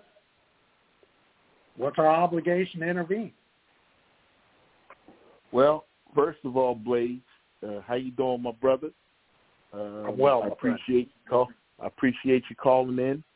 And before I answer uh, uh, or reply to your response, let me give you a little bit of background about Blades. I met Blade Robinson uh, at basically a dive show, and I was introduced to him by uh, Susan Long, and uh, me and Blades have been friends ever since. And during the COVID, I was actually down at his house, and that was when COVID was at an all-time terrible high. And um, I remember I was actually going to head back, and he was very animate. He said, "No, man, I got a house here. I can stay at another house. You stay here." And uh, I never forgot that. And I am very appreciative of Mr. Robinson's hospitality. And uh, he is the president CEO of Dive Rescue International that does dive rescue training for law enforcement agencies, fire departments all over the world, not just the United States, all over the world. So I am very appreciative, Blades, that you called. So thank you for calling and thank you for your support. Well, thank you. Thank Now- you for the plug. No worries. So now let's, Let's talk hear about about the now because this is this going to be an interesting topic, uh, man. It, it, I'm sure it's not in your HR book, and it's not in the IFSTA manual yet. But at some point, I think this is something uh, we got. It, man, to be a civil society, it's something we have to discuss and address. Mm-hmm. Yeah. So let me just say this. In both instances, I was not there at the George Floyd incident, nor was I there in Memphis. But looking at this, and again, I am not sitting here second guessing anybody, but if I'm a medic and I see something that's not right, I'm going to have to get on the radio and call for a supervisor or also document via the radio what's going on in order to protect myself. Mm-hmm. Um, again, I am not second guessing anybody. I am not saying a duty to act. But the other question that comes up, if I'm a paramedic, I do not have a firearm. I am not a law enforcement individual. However, if I get to the scene and I try to do the best thing and render aid, first thing I need to ask myself is this scene safe? One of the things that I don't think we anybody knows yet, and again, this investigation is still unfolding, is the radio traffic. Did the officers make that scene safe? Maybe they staged at an area and did not get a clear, all clear. I don't know. I'm just surmising. If that was the case, they were acting in the best interest of their safety based on the rules and regulations and guidelines of their department. Maybe they couldn't respond in until they had a scene safe. However, if I got there and I'm with another medic and I start to see inappropriate behavior in order to protect myself, I'm going to have to call in on the radio and have it documented and ask for a supervisor. And I get I get the documentation to protect yourself. What do we have to do to protect a civilian? And and again, I get it, man. We're not sworn officers, but we are sworn employees uh, of a of a municipality. And man, at what point do we have a a duty to intervene or a duty to act? Uh, and at what point are we crossing the line and go, man, uh, potentially jeopardizing our own uh, violating a, a law by intervening or trying to uh, intervene in, an, in a law enforcement action? Well, again, Blake, that's a very tough pill to swallow because here's what you have to understand. As a paramedic, I do not have a firearm. And if I have a situation where I walk up, where I come up and trying to render aid, and they are still actively engaging with the suspect, whether it was appropriate behavior or inappropriate behavior, there's no way that two medics are going to stop three or more police officers from apprehending a suspect. It's not going to happen. You can try it, but I can tell you right now, from a law enforcement perspective, you may be, become part of the problem because now these individuals may say you know, obstruction of justice. So again, I mean that's a very, very sticky slope. I understand we have a right to uh, protect the civilian. I get it. But also at the same time, if we're actively going to a scene that maybe has not or has been rendered safe. Um, and if they're still in the process of um, apprehending a suspect and there's a tussle going on, from my perspective as a, as a paramedic, I, I have to make sure that my scene is safe and that I protect myself. I want to call that in, say, hey, I need a supervisor out here. This is inappropriate behavior, but how do I know if it's inappropriate? I don't know what the police guidelines are. I don't. Okay. Hey, this is Dwayne Dodwell. Can I interject on this conversation? Great, Chief. Yes. Okay. Well, uh, Blake, uh, good question and good scenario, and I'm just going to kind of tag on to what Chief Carmichael is saying. In most departments, they have a hostile environment, standards, protocols, or whatever. But the key thing that happened in this event is that there was lack of supervision on the law enforcement side, and no one took command or control. And just what we do in all of these events, unified command, having people there in place to render decisions. In this situation, there was a lack of supervision from the law enforcement side that would give those paramedics the, the all clear to be able to render treatment to that individual. Now, watching the video and everybody has their opinion, that Mr. Nichols was incapacitated. There was nothing else going on for the majority of the time. And those videos that are out there now, especially the one from the still camera, shows that that event took place for 66 minutes. So the fault is falling onto the law enforcement because they did not give any direction guidance on the scene being safe. And then that could ultimately lead into why those firefighters or paramedics did not render care but it's a good question and it's a good uh, uh, situation that Chief Carmichael is involved in, in incident command. Unified command, having the right people in the right place at the right time to make the right decisions. That's my two cents. Mm-hmm. And I appreciate your two cents, friend, uh, and and spot on to you. I'll be honest, I have not watched either the George George Floyd video or the most recent video from Memphis. Uh, man, like some of you, uh, I've seen too much tragedy in my life, and I, I just I, I don't care to watch it uh, mm-hmm. unfold on a video screen. That's that's not who I am. But um, I do feel for all involved. Uh, and it's just uh man it's a it's a it's a bad situation and I can only wonder um what a firefighter, what a station officer, lieutenant on the on the engine or the ambulance. What are you supposed to do when you see something that just doesn't look quite right to you? And uh mm-hmm. at, at what point do you intervene? And you know there's some some policies within within uh, even Memphis Police Department that any sworn employee that observes another employee use uh, prohibited force or inappropriate or unreasonable force must attempt to safely intervene by verbal and physical means. And uh, hmm.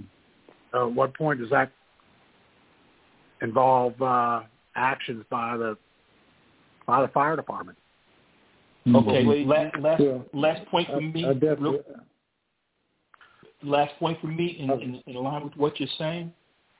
Post 9/11 environment, Homeland Security, the law enforcement uh, uh, profession, they have put out a mantra. You see something, say something, and you have to include do something. And they expect us as civilians, when things go on, that we're going to say that we're going to, if we see something it's not right, that we're going to take the appropriate steps to report it or get that information out there.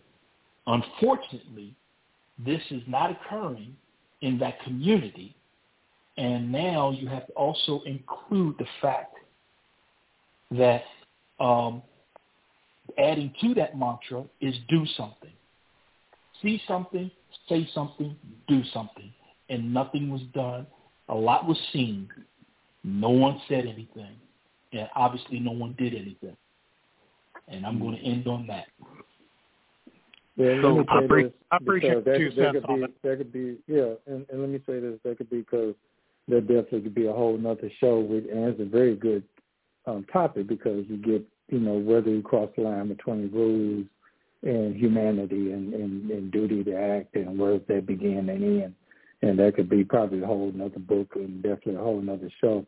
But one thing is we kind of wrapping things up and and and um, and and bringing things to a close is um, saying that it's probably even more in support of why Chief Carmichael's book is so important because you necessarily you can't necessarily write a book to cover all the rules, but definitely if everybody are following the rules that are there, that minimizes or eliminates all of this. And like I said, you got proper supervision. Number one, and David and I are really big proponents, if you ever know about our personal leadership mantra, is this. You have to take personal leadership because uh, so many things can fall in the cracks when you're looking for somebody to tell you to do the right thing. So your personal leadership should be something that you don't need an SOP with. You know what's wrong. You know it ain't right. You stop yourself. You stop others around you, or they should stop themselves. And then that that helps fill in the gaps for rules and regulations and SOPs and NIMS and the whole nine. Because when you when people don't step in those gaps, then people possibly die and that's just how it is. Avoidable. I'm talking about avoidable stuff that can happen to all of us, whether it's something that we've seen in the news or whether you not acting correctly on the fire scene. People people can lose their lives by not necessarily taking that personal leadership or waiting for a book to tell you what to do.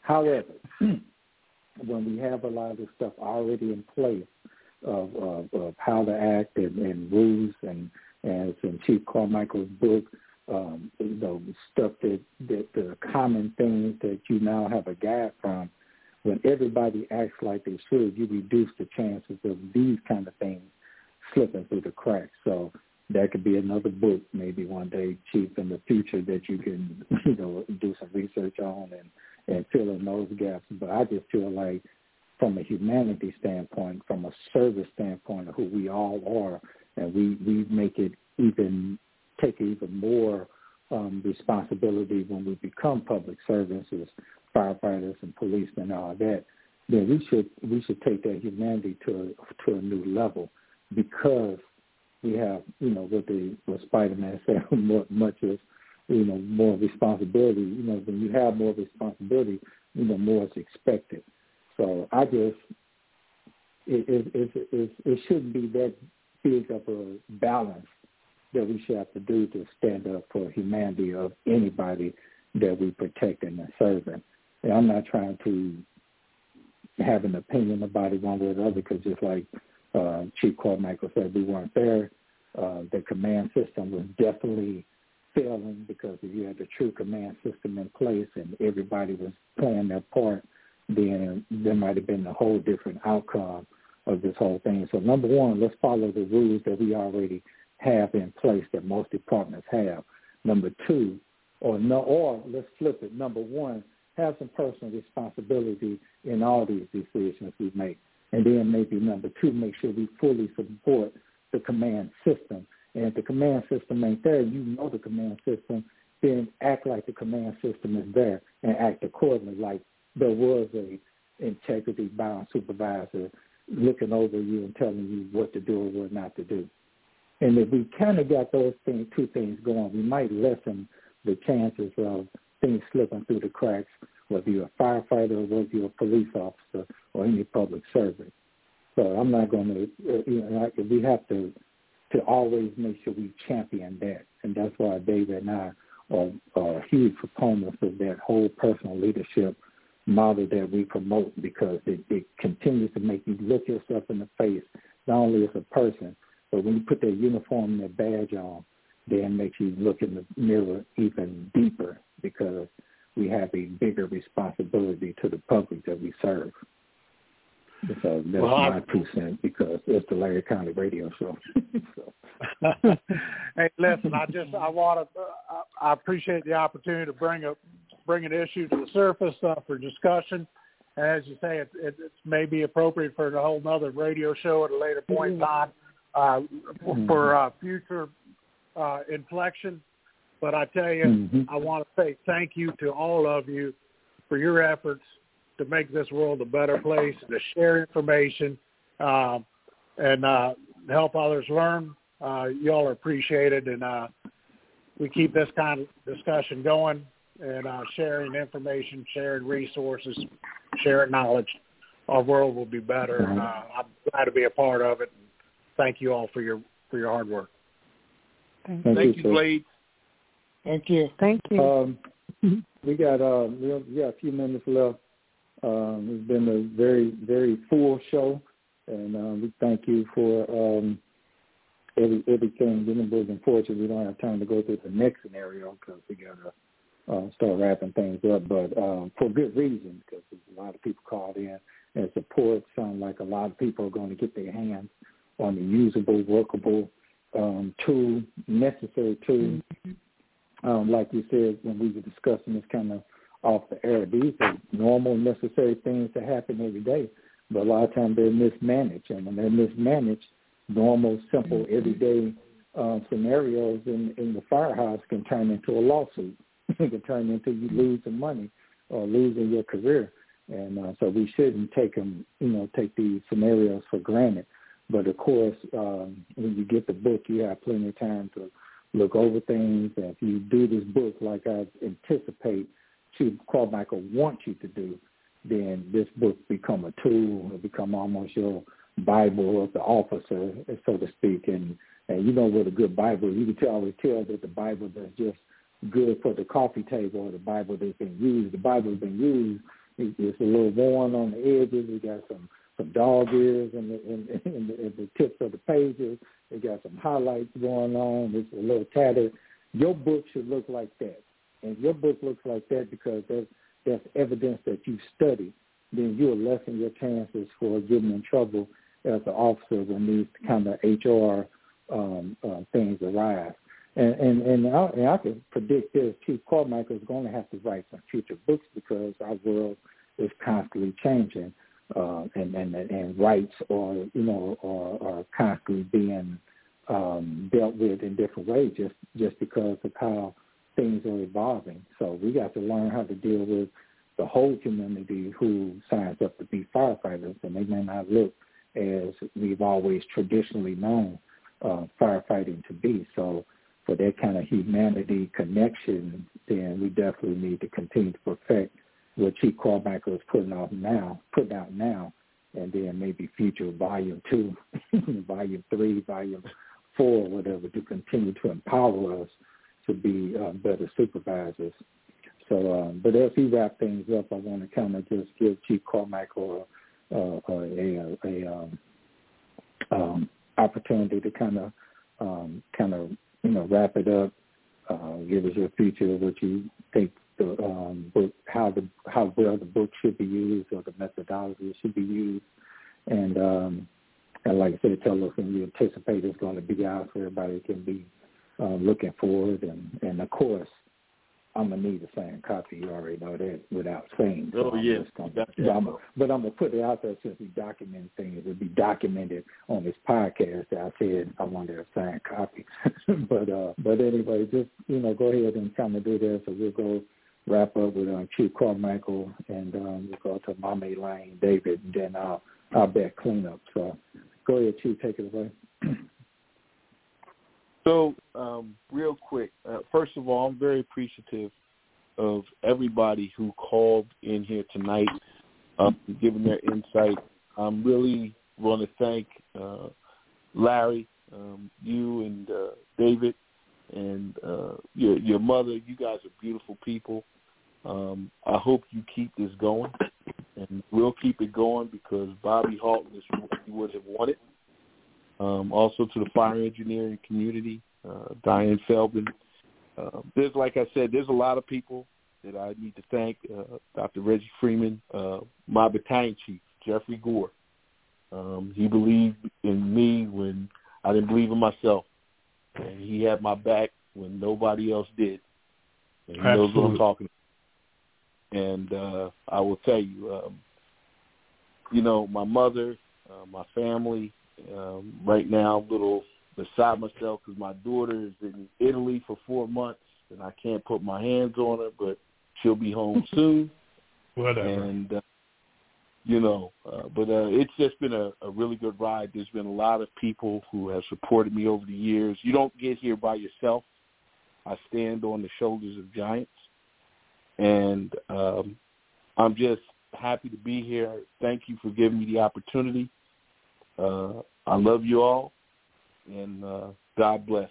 I'm really looking forward to the book, and it's not going to be able to answer everything, but it's going to be a tool that people can use when they have a similar incident. It's also designed to be able to have those hard discussions, like some of the discussions that we've had tonight. And we're not going to be able to solve all of these problems, but at least they have a format when they have to manage an HR issue. So with that being said, I got to get back to writing. I appreciate you guys having me on the uh, webcast, and uh, I am very grateful and thankful for having this opportunity. Thank you again, Larry. And and, and then um, say it again. The name of the book is what? The name of the book is going to be called Managing HR Issues in the Firehouse. Okay. And it's got a great acronym that you'll be able to use to help you um, manage almost any HR um, issue that you have in the firehouse, right?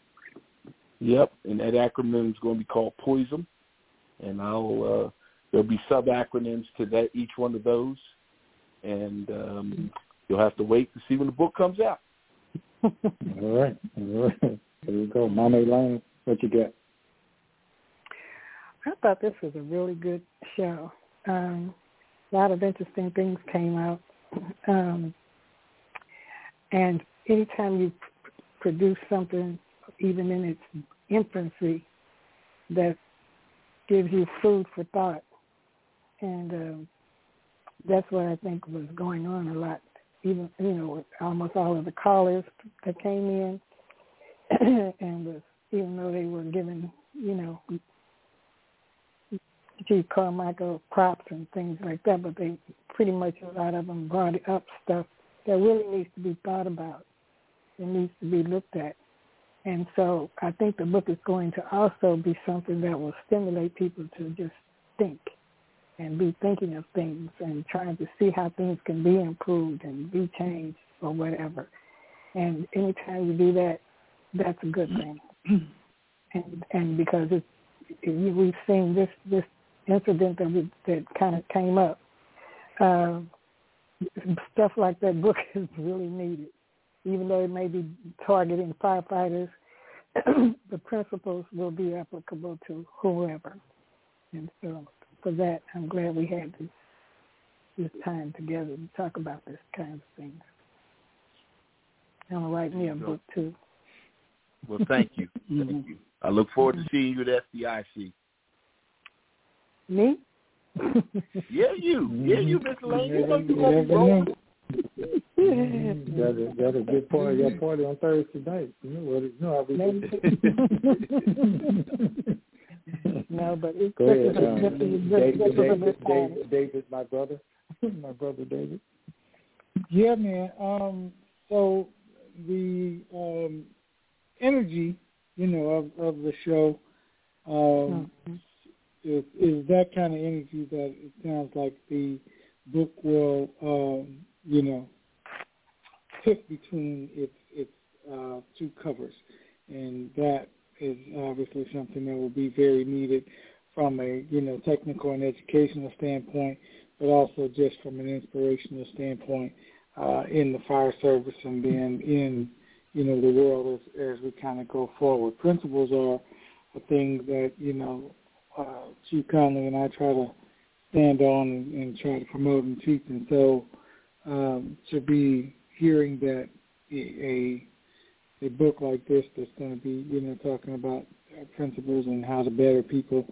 Um, that, that's just something that that deserves applause. We're talking about somebody who is a giant, you know, in the instructional space in the fire service and also probably in more than one area and just the countless people that have been uh, inspired by you, Chief Carmichael. I just I think the book will only you know make that more so uh, with other people who will be getting to know you and getting to know your thoughts and your heart and your spirit uh, through this book. So congratulations on that uh, um, ahead of time.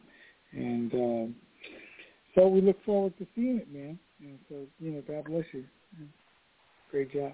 All right. Well, thank you very much. I'm very appreciative of that. Thank you, David. Mm-hmm. And um, I don't have um, too much more to add to that.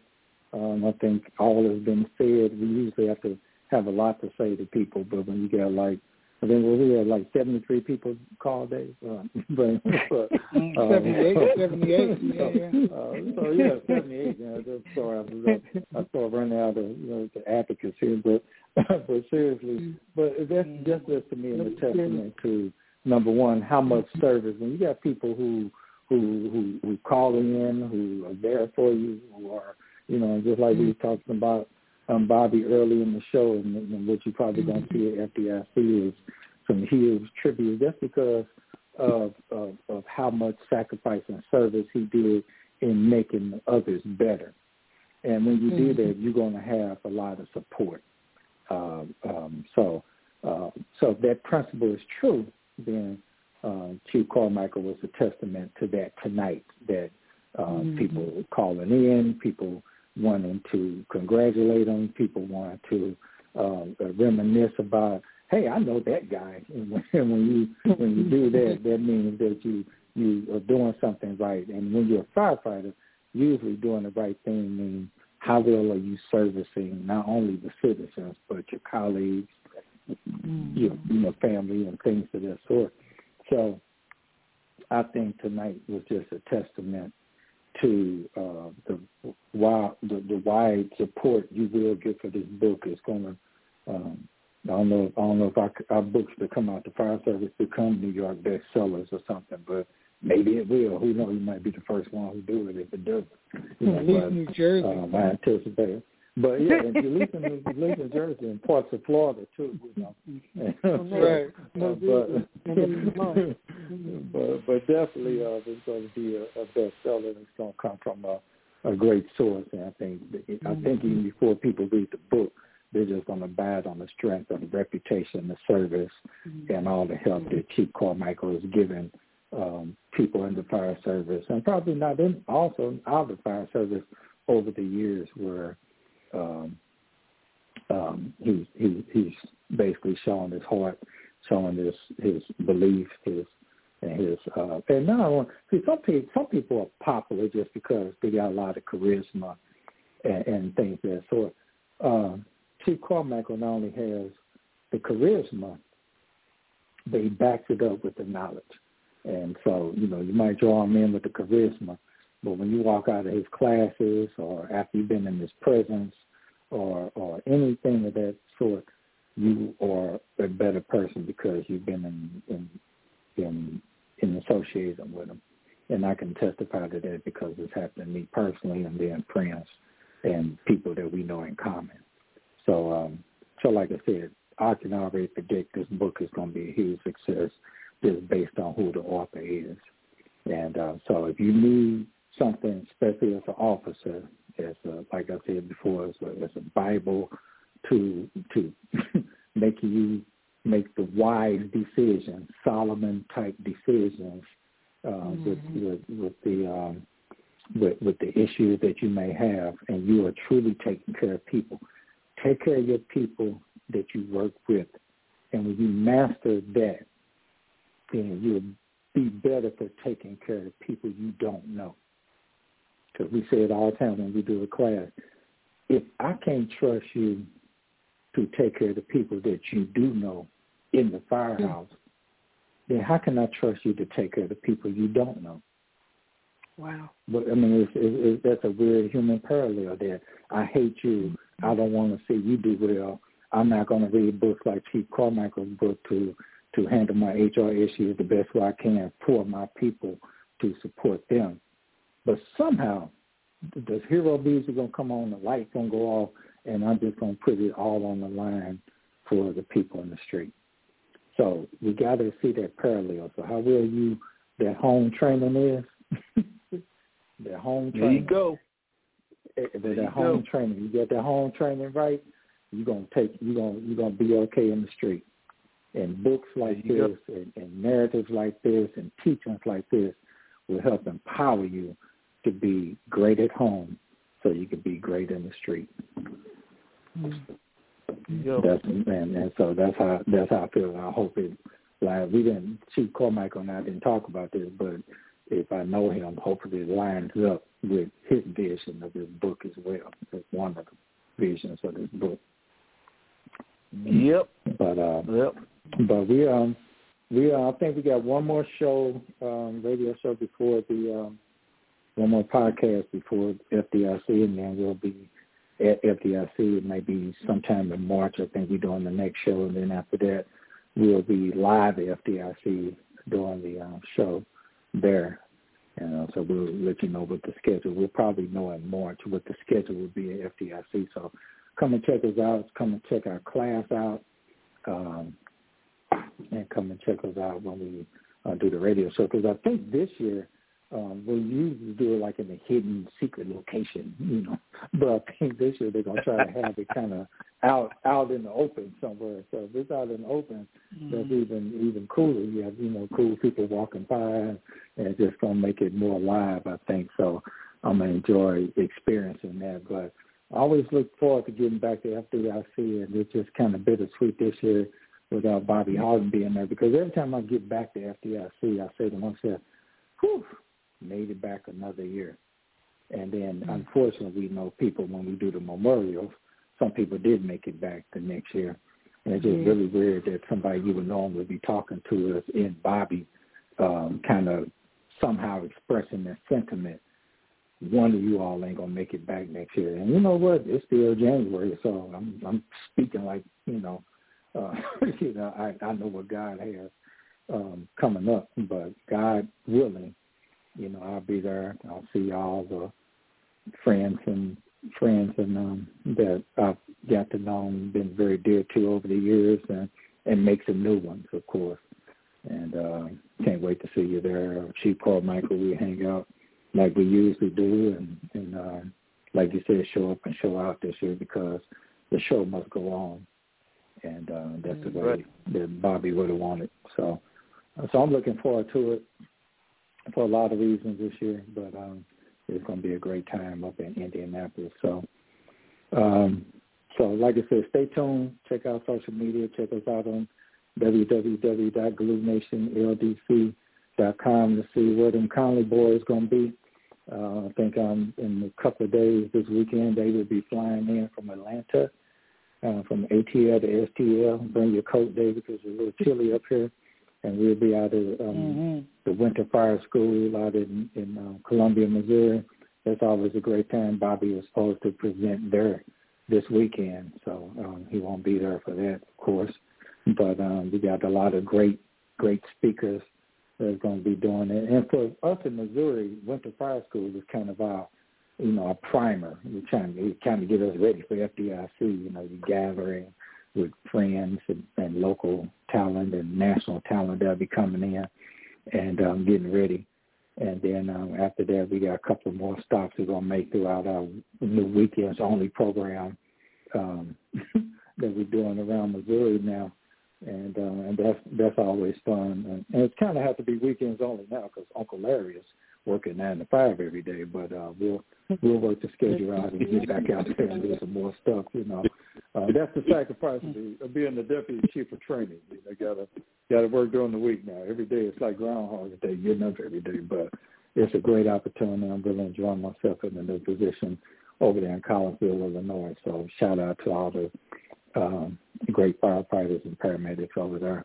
Um, but we'll see you this weekend for those of you coming out to Columbia, Missouri and um, we'll see everybody else in between with the classes we do between now FDIC. And for those of you that we'll see FDIC we can't wait to see you and, and have a good time and, and, and have a drink um, in Bobby's name. So unless you got anything else, Chief, we out. We'll see you guys in seven weeks next show with another great guest. Until then, stay safe, y'all. And uh, Good job, and, everybody. Get the book. Thank you, All right. everybody. God bless. All right. Bye bye. Talk to you later. All right. Take Bye-bye. care. Bye. Hello.